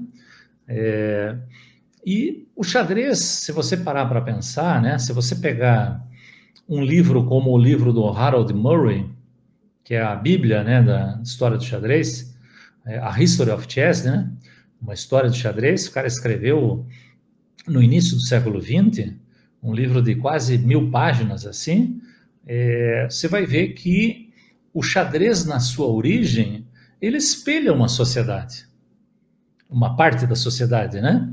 que é a, a, a o confronto, né, se você pensar, o, e aí não é nem uma questão de mística, nem nada disso, é algo, é algo uma interpretação bem pé no chão. O tabuleiro representando um campo de batalha, né, uma área, né, que representa esse campo de batalha, dois exércitos se enfrentando nesse campo de batalha, e esses dois exércitos, de certa forma, com elementos da sociedade. Então você tem os elementos da infantaria, né, representado pelos peões que vão na frente, por isso que você tem bastante. Você tem algumas peças que acabam modificando o significado ao longo dos séculos, né? Como um barco, por exemplo, que já tinha e depois acabou de, de, deixando de existir, né? Hoje você tem a torre, o elefante, né? Que existia, que é importante para as culturas é, indianas, né? Orientais, né? De uma forma geral acaba é, desaparecendo. é, o cavalo, né? né? O, o, comandante, né? O rei, a rainha, né? O rei, a dama, o bispo, né? Que também já teve né, algumas modificações. Então você tem um jogo que de certa forma espelha um pouco da, da reflete um pouco da sociedade. Ele não surge do nada assim, né? Ou seja, não é uma coisa que surge, como diria o Piaget, exabrupto, né? Do, do nada, no estalar de dedos. Ele vem numa lenta evolução, né, representando elementos sociais. Né? Pense, por exemplo, a grande transformação que o xadrez sofreu no século XV, 1497, mais precisamente, né? que é o surgimento da dama, né, da rainha, como dizem, né, mas o nome certo é dama. Você não tinha, até esse período, não tinha uma dama, uma rainha. Você tinha um ministro ali no lugar. Mas o xadrez chegando na Europa, e a Europa sendo governada por um casal monárquico, né? Você tem um rei, tinha uma rainha. Por que não no jogo ter um rei e uma rainha também? Então acaba sendo esse ministro acaba se transformando na, na dama, na rainha, na, na Itália, né? Na, no período da Renascença, né? Do Renascimento ali na, na Itália. E aquele jogo, assim, numa questão de décadas, não foi nem séculos décadas, algumas décadas, esse jogo tinha se espalhado como fogo no capim seco e tinha sido a variante já principal, de tal sorte que a outra variante com o ministro desapareceu rapidamente. E essa acabou sendo a, a variante é, que dominou e originou o nosso xadrez moderno. Né? Por que, que eu estou dizendo isso? Né? Porque o jogo tem uma conexão com a sociedade. Né? Então você tem desculpe, elementos de uma sociedade ali representado. Não é algo que vem é, abstrato assim do nada, né? São elementos da sociedade que são incorporados, né? No jogo, são materializados no jogo, e alguns são modificados com a modificação social. Só que, como o xadrez tem dois mil anos de história, né? Evidentemente, ele vem maturando, né? Vem adquirindo né, um formato é, interessante já há muito tempo, tanto que há cinco séculos o xadrez não se modifica praticamente nada, né?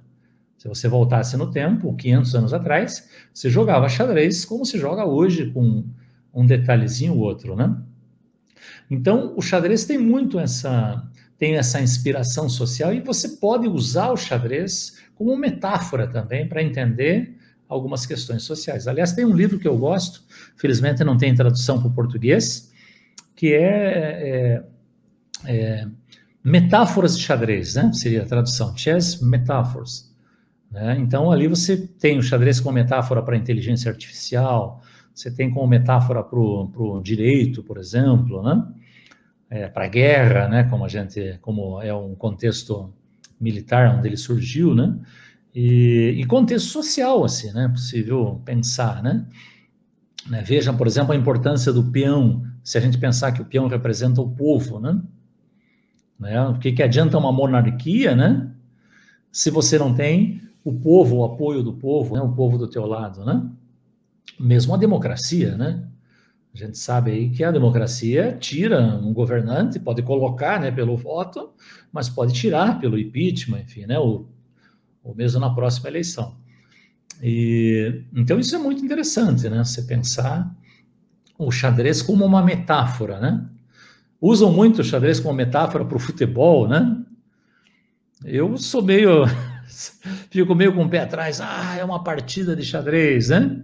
Quando as pessoas estão tocando bola, né? Demais ali. Não, é uma partida de xadrez, né? O cara quer dizer, na verdade, o quê, né? Que estão pensando, que estão refletindo, né?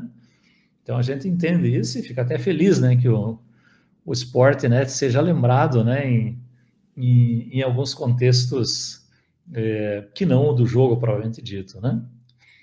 Mas é mais ou menos isso que eu penso nessa frase, né? Sempre pensar o xadrez como uma metáfora. Uma metáfora para entender outras questões, né? Entender sim, sim. A, né, a sociedade, né? Então, uma, é uma, uma metáfora muito importante. Lembre, por exemplo, que na Revolução Russa, 1917, o xadrez foi utilizado como uma propaganda ideológica muito forte, né, pelo regime socialista, né? É, por quê? Porque tava, o xadrez estava muito associado à inteligência. Isso é uma metáfora também forte do xadrez, né? Meio um pouco mais contrário à frase do Milor aí, mas é, o que está por detrás? Se a União Soviética fizer, é, tivesse os melhores jogadores, e se os melhores jogadores são as pessoas mais inteligentes ou que, ou que pensam de maneira melhor, logo o regime socialista faria as, as melhores pessoas, é o que estava por detrás, mais ou menos, da reflexão é, ideológica, vamos dizer assim, que utilizava o xadrez durante a Guerra Fria. Isso está tudo bem assinalado no livro do Schenck, né? Acho que é a Partida Imortal, né? O título em português do livro, um livro que eu recomendo para para todos lerem assim, que ali vem bem detalhado como o coronel Kirilenko, né? É, usava, né, o xadrez como um, numa abordagem, né, mais é, é, politizada, assim, né? política, assim, né? Usar o xadrez como uma na, na Guerra Fria mesmo, né? Ou seja, mostrar que o sistema capitalista seria inferior, né, ao sistema socialista em função. É o, o próprio Kasparov, né, professor? Ele é um, um, crítico muito forte, né, muito ferrenho do socialismo hoje, né? E combate lá com unhas e dentes. É, mas ele mesmo fala que, que na época que ele jogava, né, que representava lá a União Soviética, e que usava isso como propaganda, né? É, ele foi ele, ele, foi muito bem atendido, digamos assim, né? Ele teve muitos recursos, né? Ele tinha um recursos ali quase incalculáveis para ele desenvolver o jogo dele. Então ele fala que ele realmente aproveitou do sistema para se tornar um gigante, né? Um titã do xadrez, embora ele seja um grande é, combatente hoje, né? Mas ele se aproveitou. E aí também tem aquela toda aquela importância, por isso que tem aquela é, muitos consideram aí a maior final, né, a maior disputa do Mundial de 72, né, Fischer e, e o Spassky, né, porque envolvia muito essa coisa da, da Guerra Fria, né, uhum. e, e, ali o, o, Fischer, a gente já conhece a história, quebrou uma sequência gigante de enxadristas russos, né, uhum. enfim, ah, mas é bem legal. Isso eu recomendo sempre também dar uma olhada no livro do Kasparov, é, é, Hijo del Cambio, né? Ele tem uma, não sei se tem tradução para o português, tem essa versão em espanhol, eu li nessa versão em espanhol, né, Hijo del Cambio, né, o filho da, da mudança, da troca, né? Porque ele sempre criticava o Karpov, dizia que o Karpov era o queridinho do, do sistema comunista, né? E ele seria o, o azarão ali, ou, ou seja, né? Que eles queriam? Queriam um campeão, né? O Karpov era o campeão que satisfazia, vamos dizer assim, o regime, né? Então, a dificuldade, claro que é, o livro está escrito na perspectiva do Kasparov, né? Então, você tem que também conhecer o outro lado, né? A visão do, do Karpov, né? Mas a, a, a, rivalidade dos dois era muito interessante e o nível dos dois era muito próximo, né? Uma diferença mais de estilo, né? Karpov mais um estrategista, o Kasparov um jogador mais agressivo, jogador de ataque, né? E Sim, polêmico, e, né? E acho que a vantagem, acho que no confronto, nos torneios oficiais, acho que a vantagem do Kasparov de uma ou duas partidas. Pouquíssima. Porque né, é pouquíssima, porque eles eram muito próximos mesmo, muito próximos, é. né? Então, muito esse próximo. é um capítulo, um capítulo à parte. O, o, o Kasparov fala bem nesse livro, assim, comete alguns erros no livro, ele achava que uma máquina nunca ia vencer os humanos, né? coisa que as máquinas, é, qualquer computador vence a maioria dos. É, qualquer humanos. aplicativo de celular hoje, né? É. Um Stockfish da vida, ele não tem como, né? É, é, é muito difícil. Baseava, ele se baseava também, tem, tem uma previsão né, do Herbert Simon, prêmio Nobel de, de Economia, e o Herbert Simon faz uma previsão lá, dizendo que parece que ia levar, ele achava que ia levar 30 anos, ele dizia assim, né? Nos próximos 30 anos, o próximo campeão mundial será uma máquina. Mas eles estavam é, é, utilizando uma abordagem ainda da inteligência artificial que a gente chama de força bruta, né? Desculpe. Eles achavam que poderiam simular a inteligência humana, então fazer uma inteligência artificial mais refinada, né? Para jogar bem xadrez. Na verdade, o que acabou se impondo é a linha mais da força bruta, né? Da inteligência artificial as máquinas com a capacidade de processamento que dobra a cada 18 meses, né? cada um ano e meio, né? A lei de Moore chamada, né? E, então a, as máquinas vão processando cada vez mais informações. Não que seja só uma abordagem da força bruta, evidente. Tem a stable base, tem uma série de refinamentos aí. Mas vamos dizer assim, grosso modo, ainda é uma perspectiva mais da força bruta. Até porque a gente não sabe nem como a mente humana opera, né? Então, simular isso numa máquina, fazer uma máquina emular, né? A mente humana é algo muito difícil. Alguns cientistas acham que é impossível, né? O Nicolelis, por exemplo, acha que a mente humana não é um dispositivo de natureza algorítmica. Então, portanto, você não vai conseguir fazer um algoritmo, né? Que simule um funcionamento da mente humana é algo que está em aberto aí, né? É, eu acho que qualquer previsão que seja muito é, é, determinista, sim, ela está fadada a ser, a estar tá errada, né? Porque, assim, como é que se vai prever o que vai acontecer, né? Ou seja, amanhã ou depois surge uma nova, um novo tipo de computação, né? Computação quântica, né? Já está aí, né? Engatinha ainda, mas já estão começando, né? Então, começa a abrir novos horizontes, né? Para a gente começar a pensar um cenário Matrix mesmo, né? Ou seja, até que ponto vai ser possível simular a realidade, né? Que você possa não perceber a, a, a, a diferença, né? Tem muitos games que se apoiam nessa concepção, né? Second Life, né? Você viver uma realidade alternativa, mas ainda é muito tosca, né? Muito, muito grosseira, assim, ainda do ponto de vista de uma simulação Matrix, Matrix, né? Como a gente viu no filme, né? Uma simulação neurointerativa, né? Como é o filme, né? Sim, sim. Uh, professor, agora a gente vai entrar em alguns quadros que temos aqui no nosso podcast. É, e o primeiro quadro é Um Dia para Lembrar.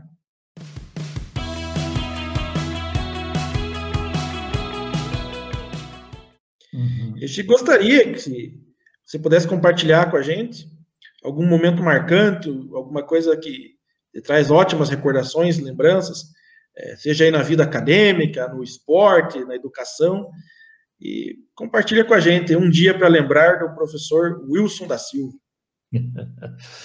Bom, eu tenho vários, né? Tem várias coisas, né? Sei lá, o nascimento do meu filho, né? Foi um momento é, ímpar, singular, né? Mas para lembrar algo no xadrez mesmo, né, para ficar no campo do xadrez, tem um, uma, uma, uma, experiência assim que eu recordo com muito carinho, né? Foi o dia que eu conheci o Ludek Pacman. Né? O Pacman, quem que não teve um livro ou não tem um livro do Pacman, né? ou não leu um livro em algum momento, né? Do Pacman, seja o famoso Estratégia Moderna, seja os dois livros, os dois tomos de tática, né, que são fantásticos, seja os livros de abertura, de iniciação, né? Pacman sempre foi uma lenda para mim, né? E um nome assim, né? Nunca associei um rosto a esse nome. E no congresso da FIDE em Curitiba, eu estava trabalhando com o Tony Gucci, finado professor Tony Gucci, querido Tony Gucci, estava trabalhando é, na, na, na, comissão para xadrez nas escolas, a gente estava dando um suporte para eles. Estava sentado lá atrás, no fundo, eu e o Tony Gucci, se tivesse algum problema, a gente estava ali para ajudar a resolver.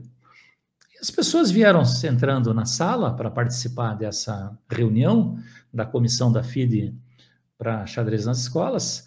Quem comandava a reunião era o Casto Abundo, que era o, o, o enfim, que estava comandando a reunião, e várias pessoas entraram, né? eu vi um senhor entrando com uma perna assim menor que a outra, né? Então ele bancava assim, né? Tinha um jeito coxo de andar, né? Tinha, depois descobri que ele tinha uma perna menor que a outra, né? E esse senhor andando assim, né? Entrou, sentou ali no meio da, da plateia, da, da arquibancada, né? E o Castalbundo começou falando umas coisas e depois ele pediu para as pessoas se inscreverem para falar, né? E esse velhinho levantou a mão, né? E nem acho que o Castelbundo conhecia ele, ou não reconheceu naquele momento, não sei se. Porque eu acho que tinham várias pessoas que, sim, né, que não imaginavam quem que era o Pacman, né? E o Rabondo falou assim, né, para escrever o nome dele, falou em inglês, né? What's your name, please, né? Qual é o seu nome, por favor, né? Perguntou para ele. Ele falou assim, Pacman. ele não fala Pacman, como a gente fala, né? ele falou Pachman. Ludek Pachman. Né? Nossa, as cadeiras começaram a cair. o povo tudo se virou. Falei assim: nossa, não era só eu que não conhecia o Pachman, né? E aí todo mundo rodeou o velhinho, né? E eu falei, putz, por que, que eu não estou com a minha cópia do Estratégia Moderna aqui, né? Puxa vida. Eu já ia pedir para ele autografar na hora ali, né? Super simpático, super querido, né? A esposa estava junto, né? Ele já não era tão forte mais, né? Não é um GM, né? Mas não era tão forte, continuou jogando xadrez até o fim da vida, levava cada pancada na, na, na, nos torneios, mas ele não estava nem aí. Ele estava ali para jogar. A esposa sentava junto, às vezes era ela que anotava as partidas para ele, né? Sim, uma coisa assim que não tem preço, Maurício, sabe? Um tipo de experiência que eu vou carregar, sabe? Tá gravado na retina, assim, né? E eu falei assim, cara, o cara saiu lá do leste europeu, né? Talvez o maior pedagogo, né, do xadrez de todos os tempos, né? Alguém que escreveu de tudo, né? E o cara chegou aqui na minha cidade, né? Qual é a probabilidade disso acontecer, né? Então é quanto acaso, né, tem na vida da gente, quantas. Sim.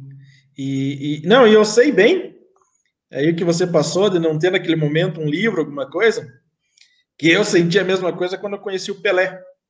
Olha. E é. E foi um evento, inclusive, em Curitiba, era um lançamento de um programa esportivo aí que, que ele endossava, né? Uhum. E aí é, foi um convite para todas as prefeituras do estado.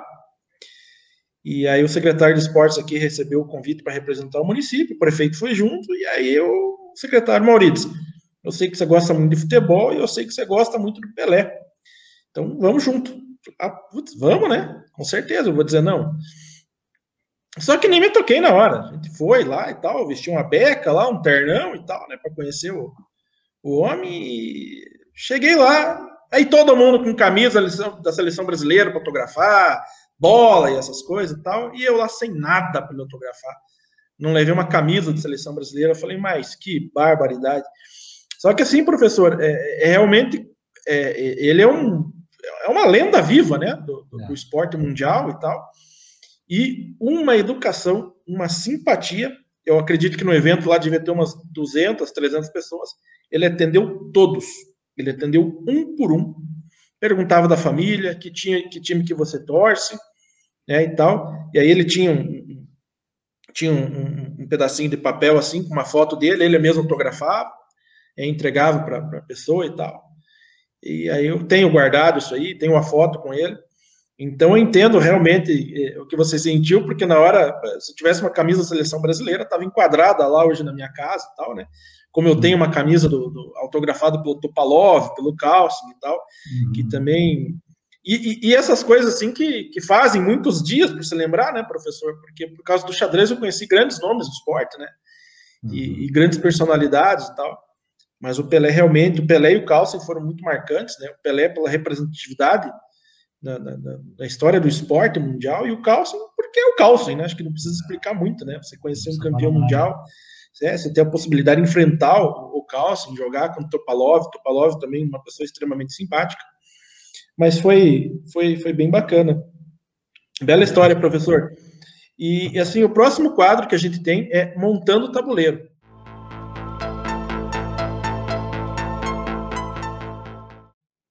E aí, nesse quadro, é a oportunidade de lembrar as pessoas que foram e são importantes na vida da gente, e aí já vamos começar aí pelo o rei. Quem que seria o campeão mundial que inspira? Ou quem mais você admira? Vamos dizer assim, dos campeões mundiais mesmo, eu eu, eu admiro muito, né, o Tal, né? Desde pequeno, assim, quando eu conhecia o estilo dele de jogar, as histórias do Tal, assim, e o Jaime, que, o Sunier, né, que jogou com o Tal, né? e conheceu tal, teve em algumas ocasiões, eu já perguntei várias vezes se ele sentia que o tal era alguém especial. E ele acha que sim, ele disse que tinha essa, essa impressão mesmo do tal, né? Que era um, uma, um artista mesmo, né? Ou seja, uma figura singular mesmo, né? E, então, o tal, como jogador de xadrez, é o. É, sei que muitas pessoas, as pessoas escolhem o Kasparov, o Fischer, né? O Carlsen agora, né? Mas eu gosto da, da, da, da história do tal, né?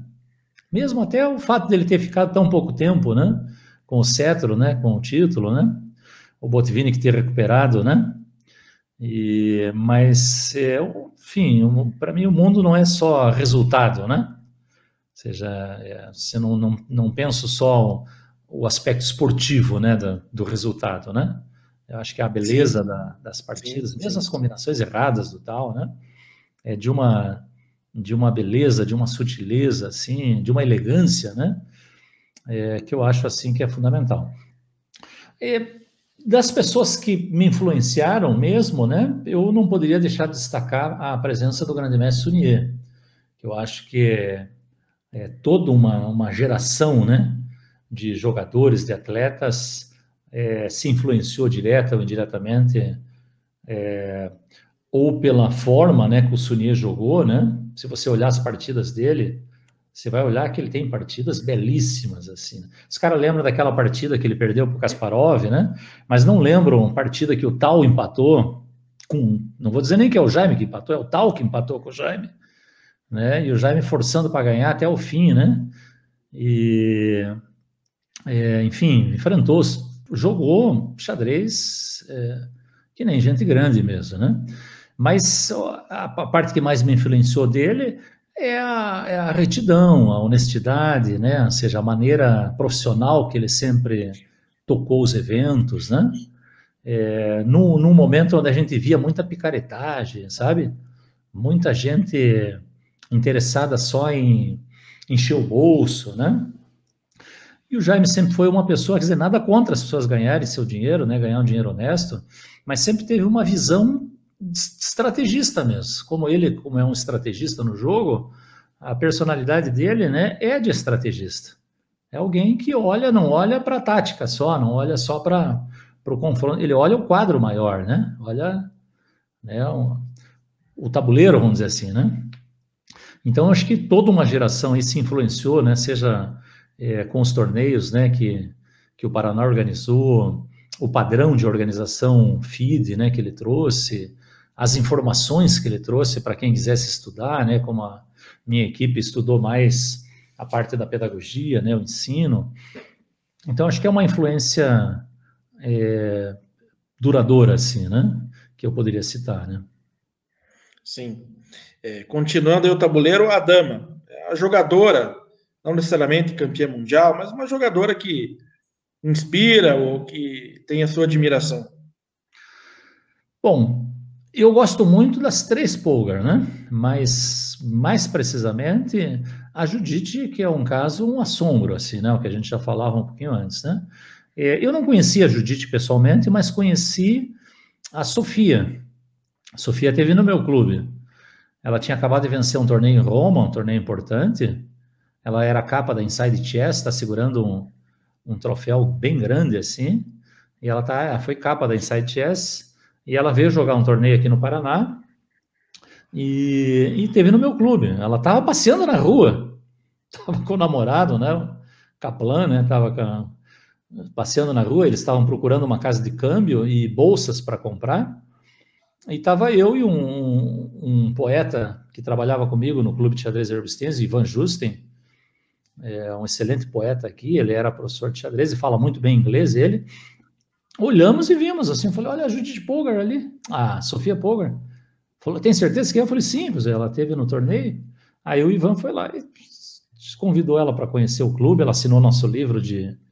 de, de que legal, de... que legal né? Brincou com o pessoal, tudo, fez umas, umas jogou um ping ali, tudo. Então, assim, eu, eu me impressiono muito, né, com, a, com o experimento Polgar, né? Com as três Polgars, né? Mas a Judite eu acho assim um caso extraordinário, assim, sem, é, eu, verdade, sem precedentes. Sim, eu, eu, eu me arrependo muito de não ter ido conhecer a Polgar é, em Caxias. Acho que foi 2012 que ela teve presente lá, né? E eu não sei por qual motivo eu não fui. Não, não lembro por qual motivo eu não fui. E aí depois eu, eu prometi a mim mesmo que a cada dois anos eu iria lá, né? Uhum. Infelizmente, ela foi suspensa por um tempo, não sei se vai voltar, então já, né? Uhum. E, mas aí eu tive a, possibilidade em 2014 com o Calci e em 2016 com o Topalov, uhum. né? É, vamos lá, professor. As torres. Dois, sem, dois reis sem coroa que você gostaria de conhecer ou ter conhecido? Dois reis sem coroa. É...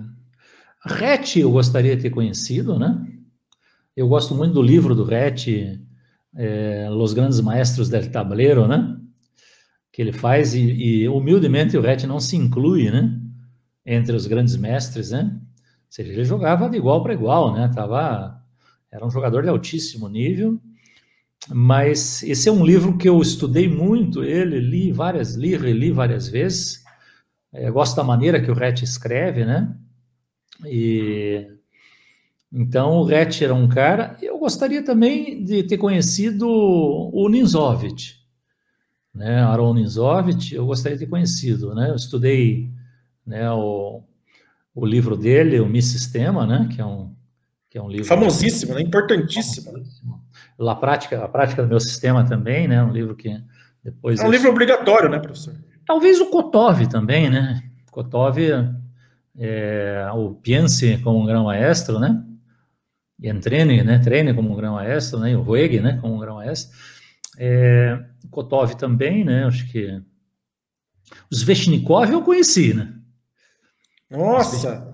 Os Veshnikov eu conheci, né, da, da, da, das Veshnikov, né, da, da siciliana, eu nem sabia que estava vivo ele, ele era da... E da é, a minha, é a minha variante preferida da siciliana, inclusive, né? Então. E sabe quem me inspirou a jogar Sveshnikov? Ah. Hernani Choma. Olha aí. A gente me inspirou a jogar Sveshnikov. É, é, duas pessoas, na verdade. O Hernani Choma e a Vanessa Feliciano. Bacana. São duas pessoas assim que, que, que, que parece que tornava fácil jogar aquela hum. variante, sabe? É lindo de ver ele jogar a Sveshnikov e vi algumas Sveshnikovs do Carlsen também, bem mais recente. Mas quem me inspirou a jogar a, a, Sveshnikov foi a Vanessa Feliciano e o Hernani Choma. Uhum. Mas eu, para responder, eu acho que eu, o Rett e o Ninzovich, para mim, pela, pela influência que os, os escritos dele tiveram, né? É, quando eu estudava, né? Quando estava estudando xadrez, é, é, eu acho que eu ficaria com esses dois. Vamos lá, professor. Né? É, os cavalos. Vamos supor que você vai montar uma equipe e dois amigos que estariam nessa equipe. Equipe se diz para jogar ou para qualquer coisa? Para jogar. Qualquer coisa. Mas vamos, vamos se ater aí ao, ao, ao mundo enxadrístico, as 64 ah. casas aí. Ah, vamos pensar, deixa eu pensar. Duas pessoas. É, bom, eu gostaria de ter. É difícil um, para um professor não citar um outro professor, né? Eu gostaria de ter é, do meu lado o finado é, professor é, dois professores, na verdade, os dois já faleceram. O Cláudio Tonigucci, né? Que foi sempre um oráculo, né? Para gente, né? Tonigucci, é, quando a gente discutia sobre regras no xadrez, né?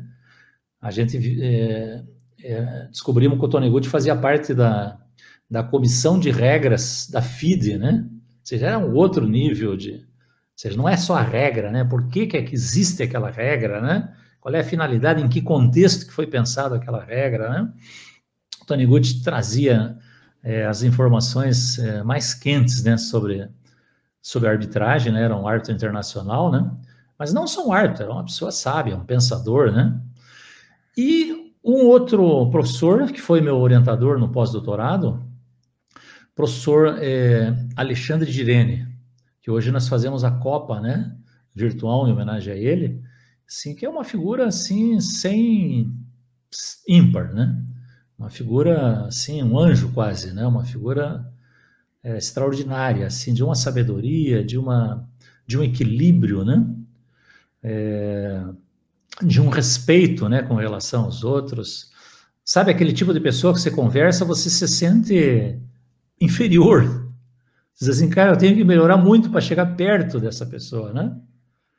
Como ser humano, sabe, aquele tipo de pessoa que você nunca vai, você nunca, você nunca ouviu ele falar mal de ninguém, sabe? É, nunca está envolvido em nada assim que, que desabone, né? Que seja uma bússola moral, na verdade, né? Sim. Para qualquer um e para qualquer coisa. Então, foi uma lástima ter falecido, os dois terem falecido tão jovens, né? E a gente sente que o mundo fica mais pobre, né, quando perde esses tipos de, de pessoas e, e no meu caso eram meus amigos, né?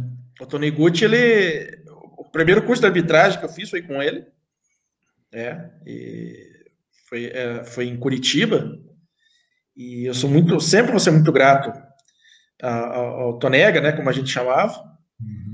e também a Luciana Choma, que foram os dois que me colocaram na federação na época, né?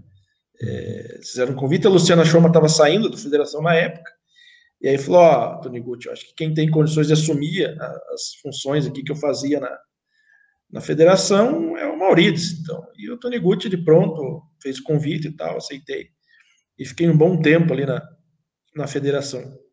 Então, realmente é, é uma pessoa bem marcante, eu lembro que eu fiz o curso de arbitragem com ele, foi em 2001, né, e e lembro também quem, quem pagou esse curso para mim foi a, a professora Vera Saldanha Guari, que é uma das maiores mentoras que eu tive na vida, já falecida, infelizmente, já aí quase quatro anos, né? E, enfim, mas realmente os professores aí são sempre importantes, né? E, e marcam. Tem professores que a gente. Um professor que eu sempre cito aqui, que é o professor Evaldo Marchiori, que foi a única vez que acho que eu gostei de matemática na vida, foi com ele e eu fazia contabilidade, e ele sempre tinha a frase que, olha, ninguém é obrigado a prometer, mas depois que promete, é obrigado a cumprir. E eu sempre levei isso, né? Então, se você não quer prometer, não, não faça, né? Mas depois que você promete, cumpra. Né? E eu achava isso muito interessante. Professor sensacional. É, sensacional. Seguindo lá, professor, o tabuleiro, os bispos. Duas pessoas que sempre o apoiaram. Olha, a minha esposa, né? Acho que é, já é uma parceria aí de 25 anos, né? Então, mesmo nos períodos que eu tinha que viajar mais, né? Viajar pelo MEC, né? Pelo, capacitando, é, capacitei no Brasil inteiro, né? Professores, ou mesmo aqui no Projeto Paraná, né? Então, ou no doutorado, né? Que eu tinha que viajar toda semana para para Unicamp, né, para Campinas. Ela sempre me apoiou, sempre esteve do meu lado, e isso faz uma diferença fundamental, né? Quando você tem um suporte, um apoio, né? É, é fundamental, né? E vou citar a família, meu filho, né? Que embora é novo ainda, tem 21 anos, né? Mas, é, embora o apoio dele não é algo explícito assim, né? É, mas o fato é que a, a, o filho inspira a gente a ser algo melhor, né? Então, penso sempre que eu tenho que fornecer um modelo, né? Um bom modelo, enfim, né? Seja boas referências, né? E isso acaba é, influenciando o meu comportamento, né? Então, a gente quer sempre deixar um legado, né? Fazer as coisas certinhas, né? É, em algum momento, eu acredito que ele vá se interessar por isso e tal, mas me influencia muito, né? embora talvez ele não saiba disso, né? Então eu escolheria esses dois, né? Minha esposa e meu filho, né? Acho que são duas, dois pilares aí, né? Ah, na minha, na minha vida pessoal e profissional, né? E para finalizar, professor, pode citar um peão, que é aquele jogador que você viu ele ali iniciando os primeiros passos e acabou sendo promovido aí pela, pela vida, seja como jogador ou profissionalmente. Compartilha com a gente aí quem que seria esse peão que hoje aí já é uma, uma grande peça, né? Eu citaria o Fear, o grande mestre nacional Fear, né? Que eu tive a honra e o privilégio de ser um dos primeiros professores dele, né? Ele aprendeu com os pais, né? Todo mundo sabe disso.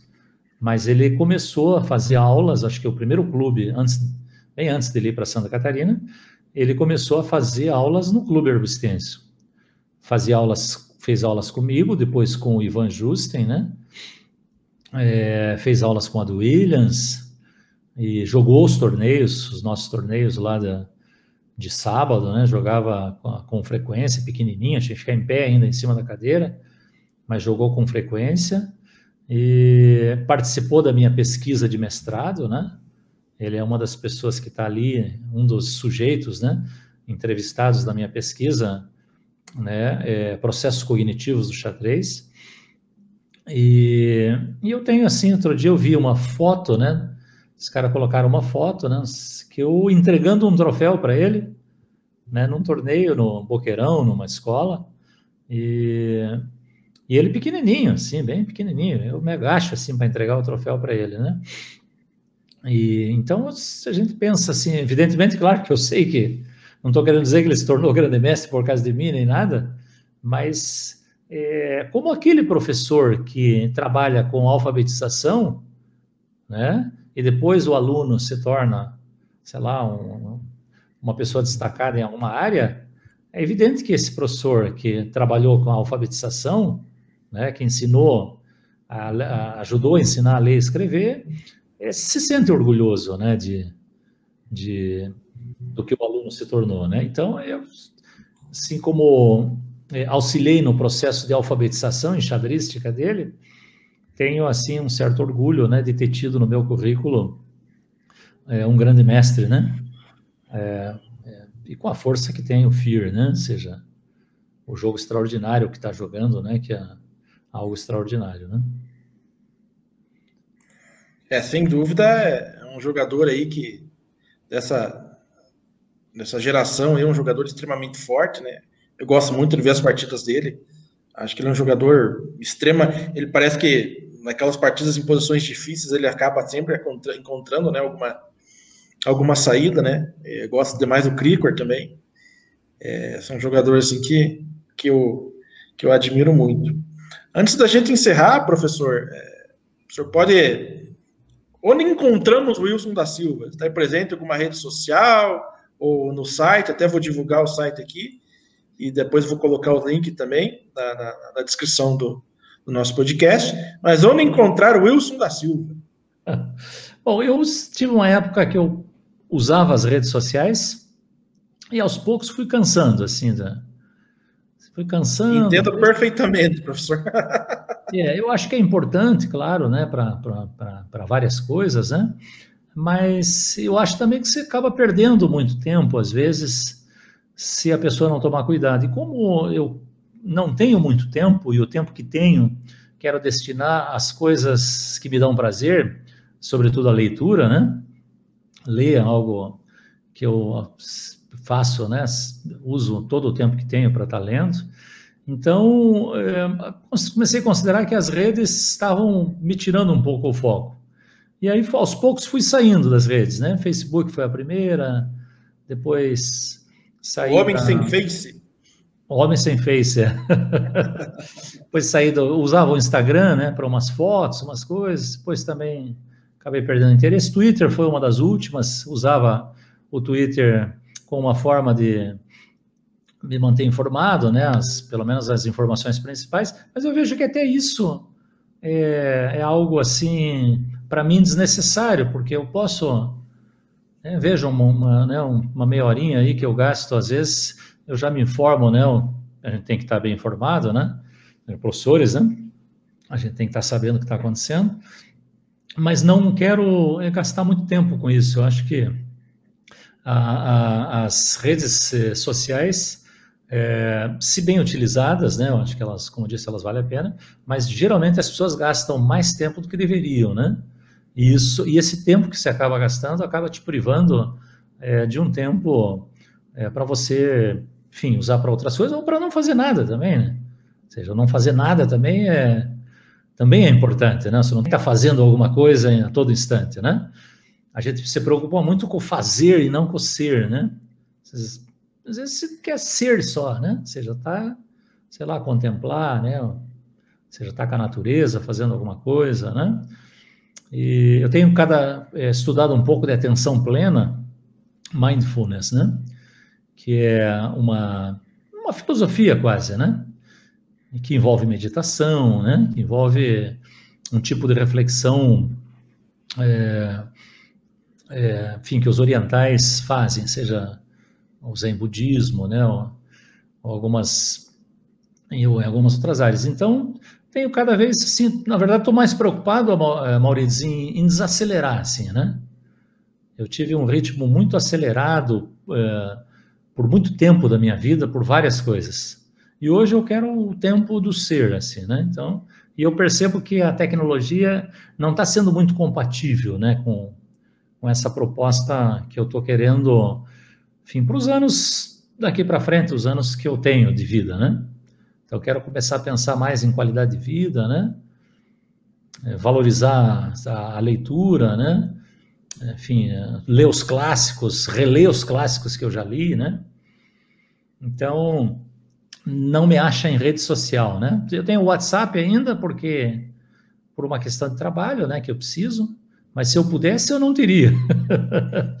eu acho o WhatsApp muito incômodo, assim, acho ele enfim, né? Uma, tem um monte de inconvenientes assim. Mas é prático, é, né? Pra... É, é sim, sim. Eu tenho WhatsApp também por questões profissionais, né? E, mas eu faço parte de pouquíssimos grupos e já configurei para não me adicionar em grupo, porque às vezes coloca a gente em cada grupo, que pelo amor, né? Então eu não, eu não, não gosto disso aí. Tem alguns grupos aí é, profissionais, de educação física, de trabalho, enfim, porque de xadrez, né, logicamente, xadrez Piraí e tal, mas assim, é, mais pela, pela questão profissional, as redes sociais, pela questão de divulgação também e tal, né, dos eventos, mas assim, a palavra é uma palavra aí que está na, na, na, moda, né, mas eu acho que as redes sociais se tornaram muito tóxicas, né, elas estão, e se você não estiver tomando, não tomar um certo cuidado aí, você acaba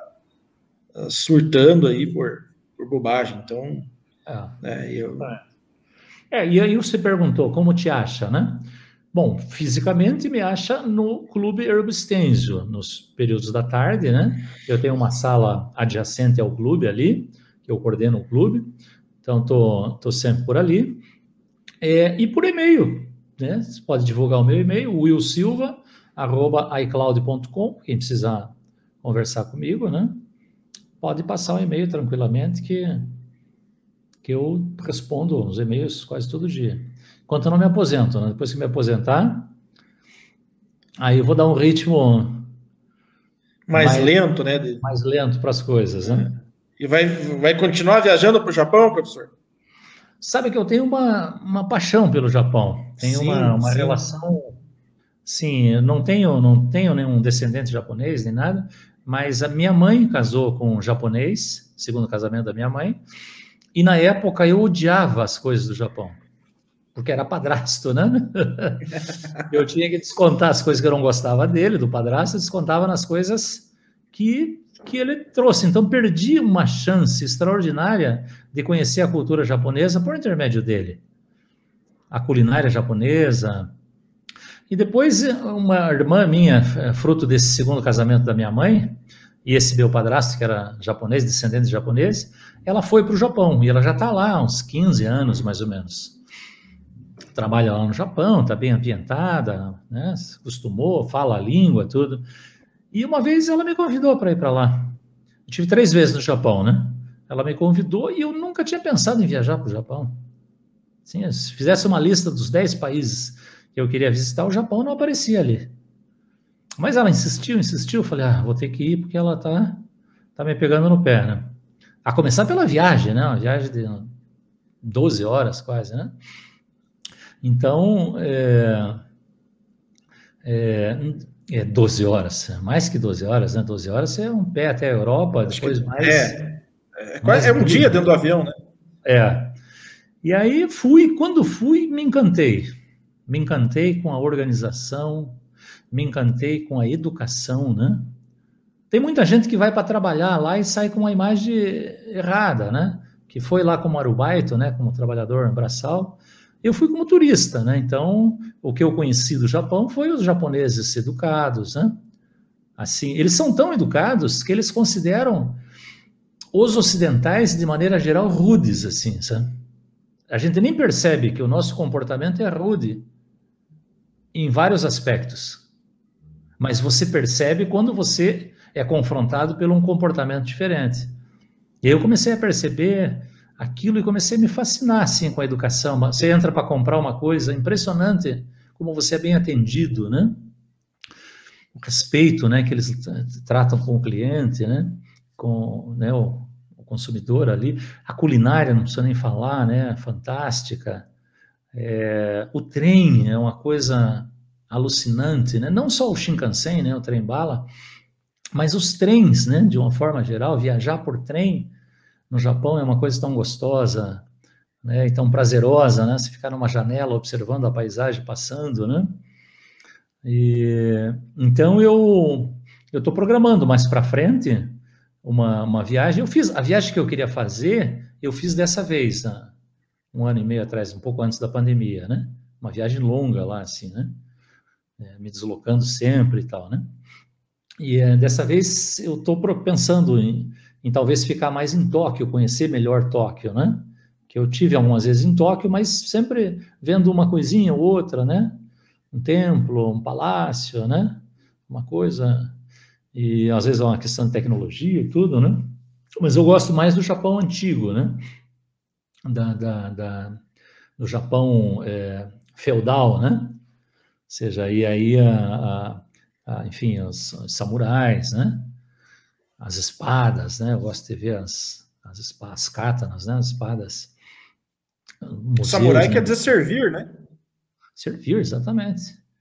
Então é, é, é, muito interessante. Assim, li bastante sobre a cultura deles, gosto da literatura deles, né? O, o, o Mishima, né? Que é um escritor que eu gosto bastante, o Kawabata, né? Acho que é, é, Kapuki também, né? Acho que é, um, é, uma cultura muito forte deles, né? É. É. É. é. E, e, você falou da culinária, e um dos maiores chefes brasileiros, se não o maior chefe de cozinha brasileiro, que é o Alex Atala, uhum. é, é a culinária que ele mais gosta. Porque eu, como eu sou um cara muito fortinho, né? Eu gosto de ficar vendo aí a, uh, os, os vídeos de, de, de, culinária e tal, e eu gosto muito de ver o, os vídeos do Alex Atala. Uhum. E aí um dia ele falou, olha, né, a gente conhece meio de tudo e tal, mas uma das cozinhas que mais me fascinam é a, é a culinária japonesa e tal. É. Eu não sou um profundo conhecedor da culinária japonesa, gosto de algumas comidas, não, não, não conheço todas e tal.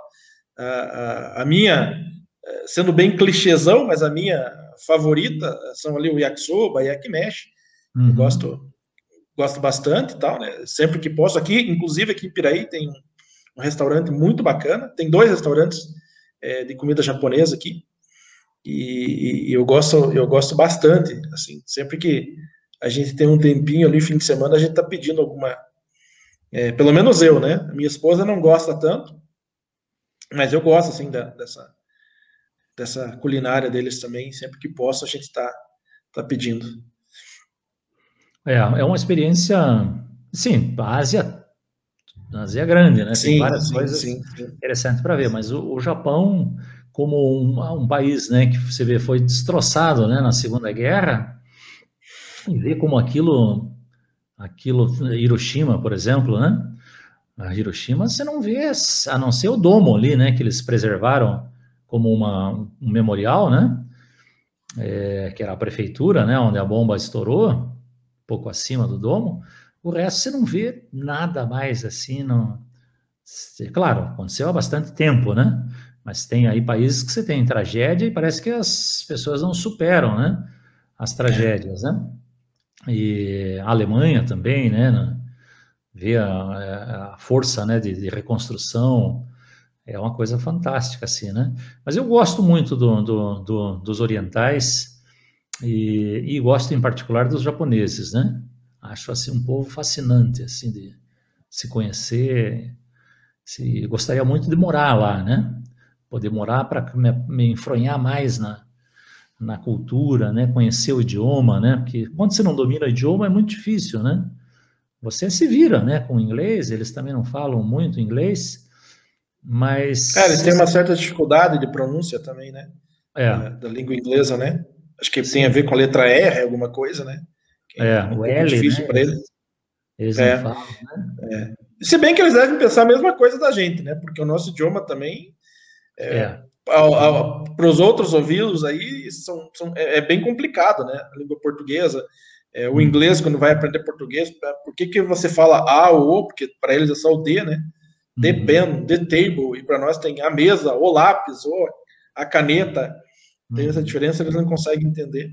Então tem, tem muita diferença, muita dificuldade, né? É, mas a gente, é, o idioma japonês, assim, para a gente é extremamente difícil, né? Até que você vá aprender o básico. E da mesma forma, eles pensam isso da gente também, com certeza, né? Uhum. Com certeza. É, minha irmã, minha irmã tá lá uns 15 anos e ela fala para, sim, o básico, né? Para se virar, assim. Uhum. Mas é, a, a minha sobrinha, que nasceu lá, nossa senhora, né? É uma japonesa, né? Ou seja, não tem até o sotaque da região lá, ela tem o é. sotaque.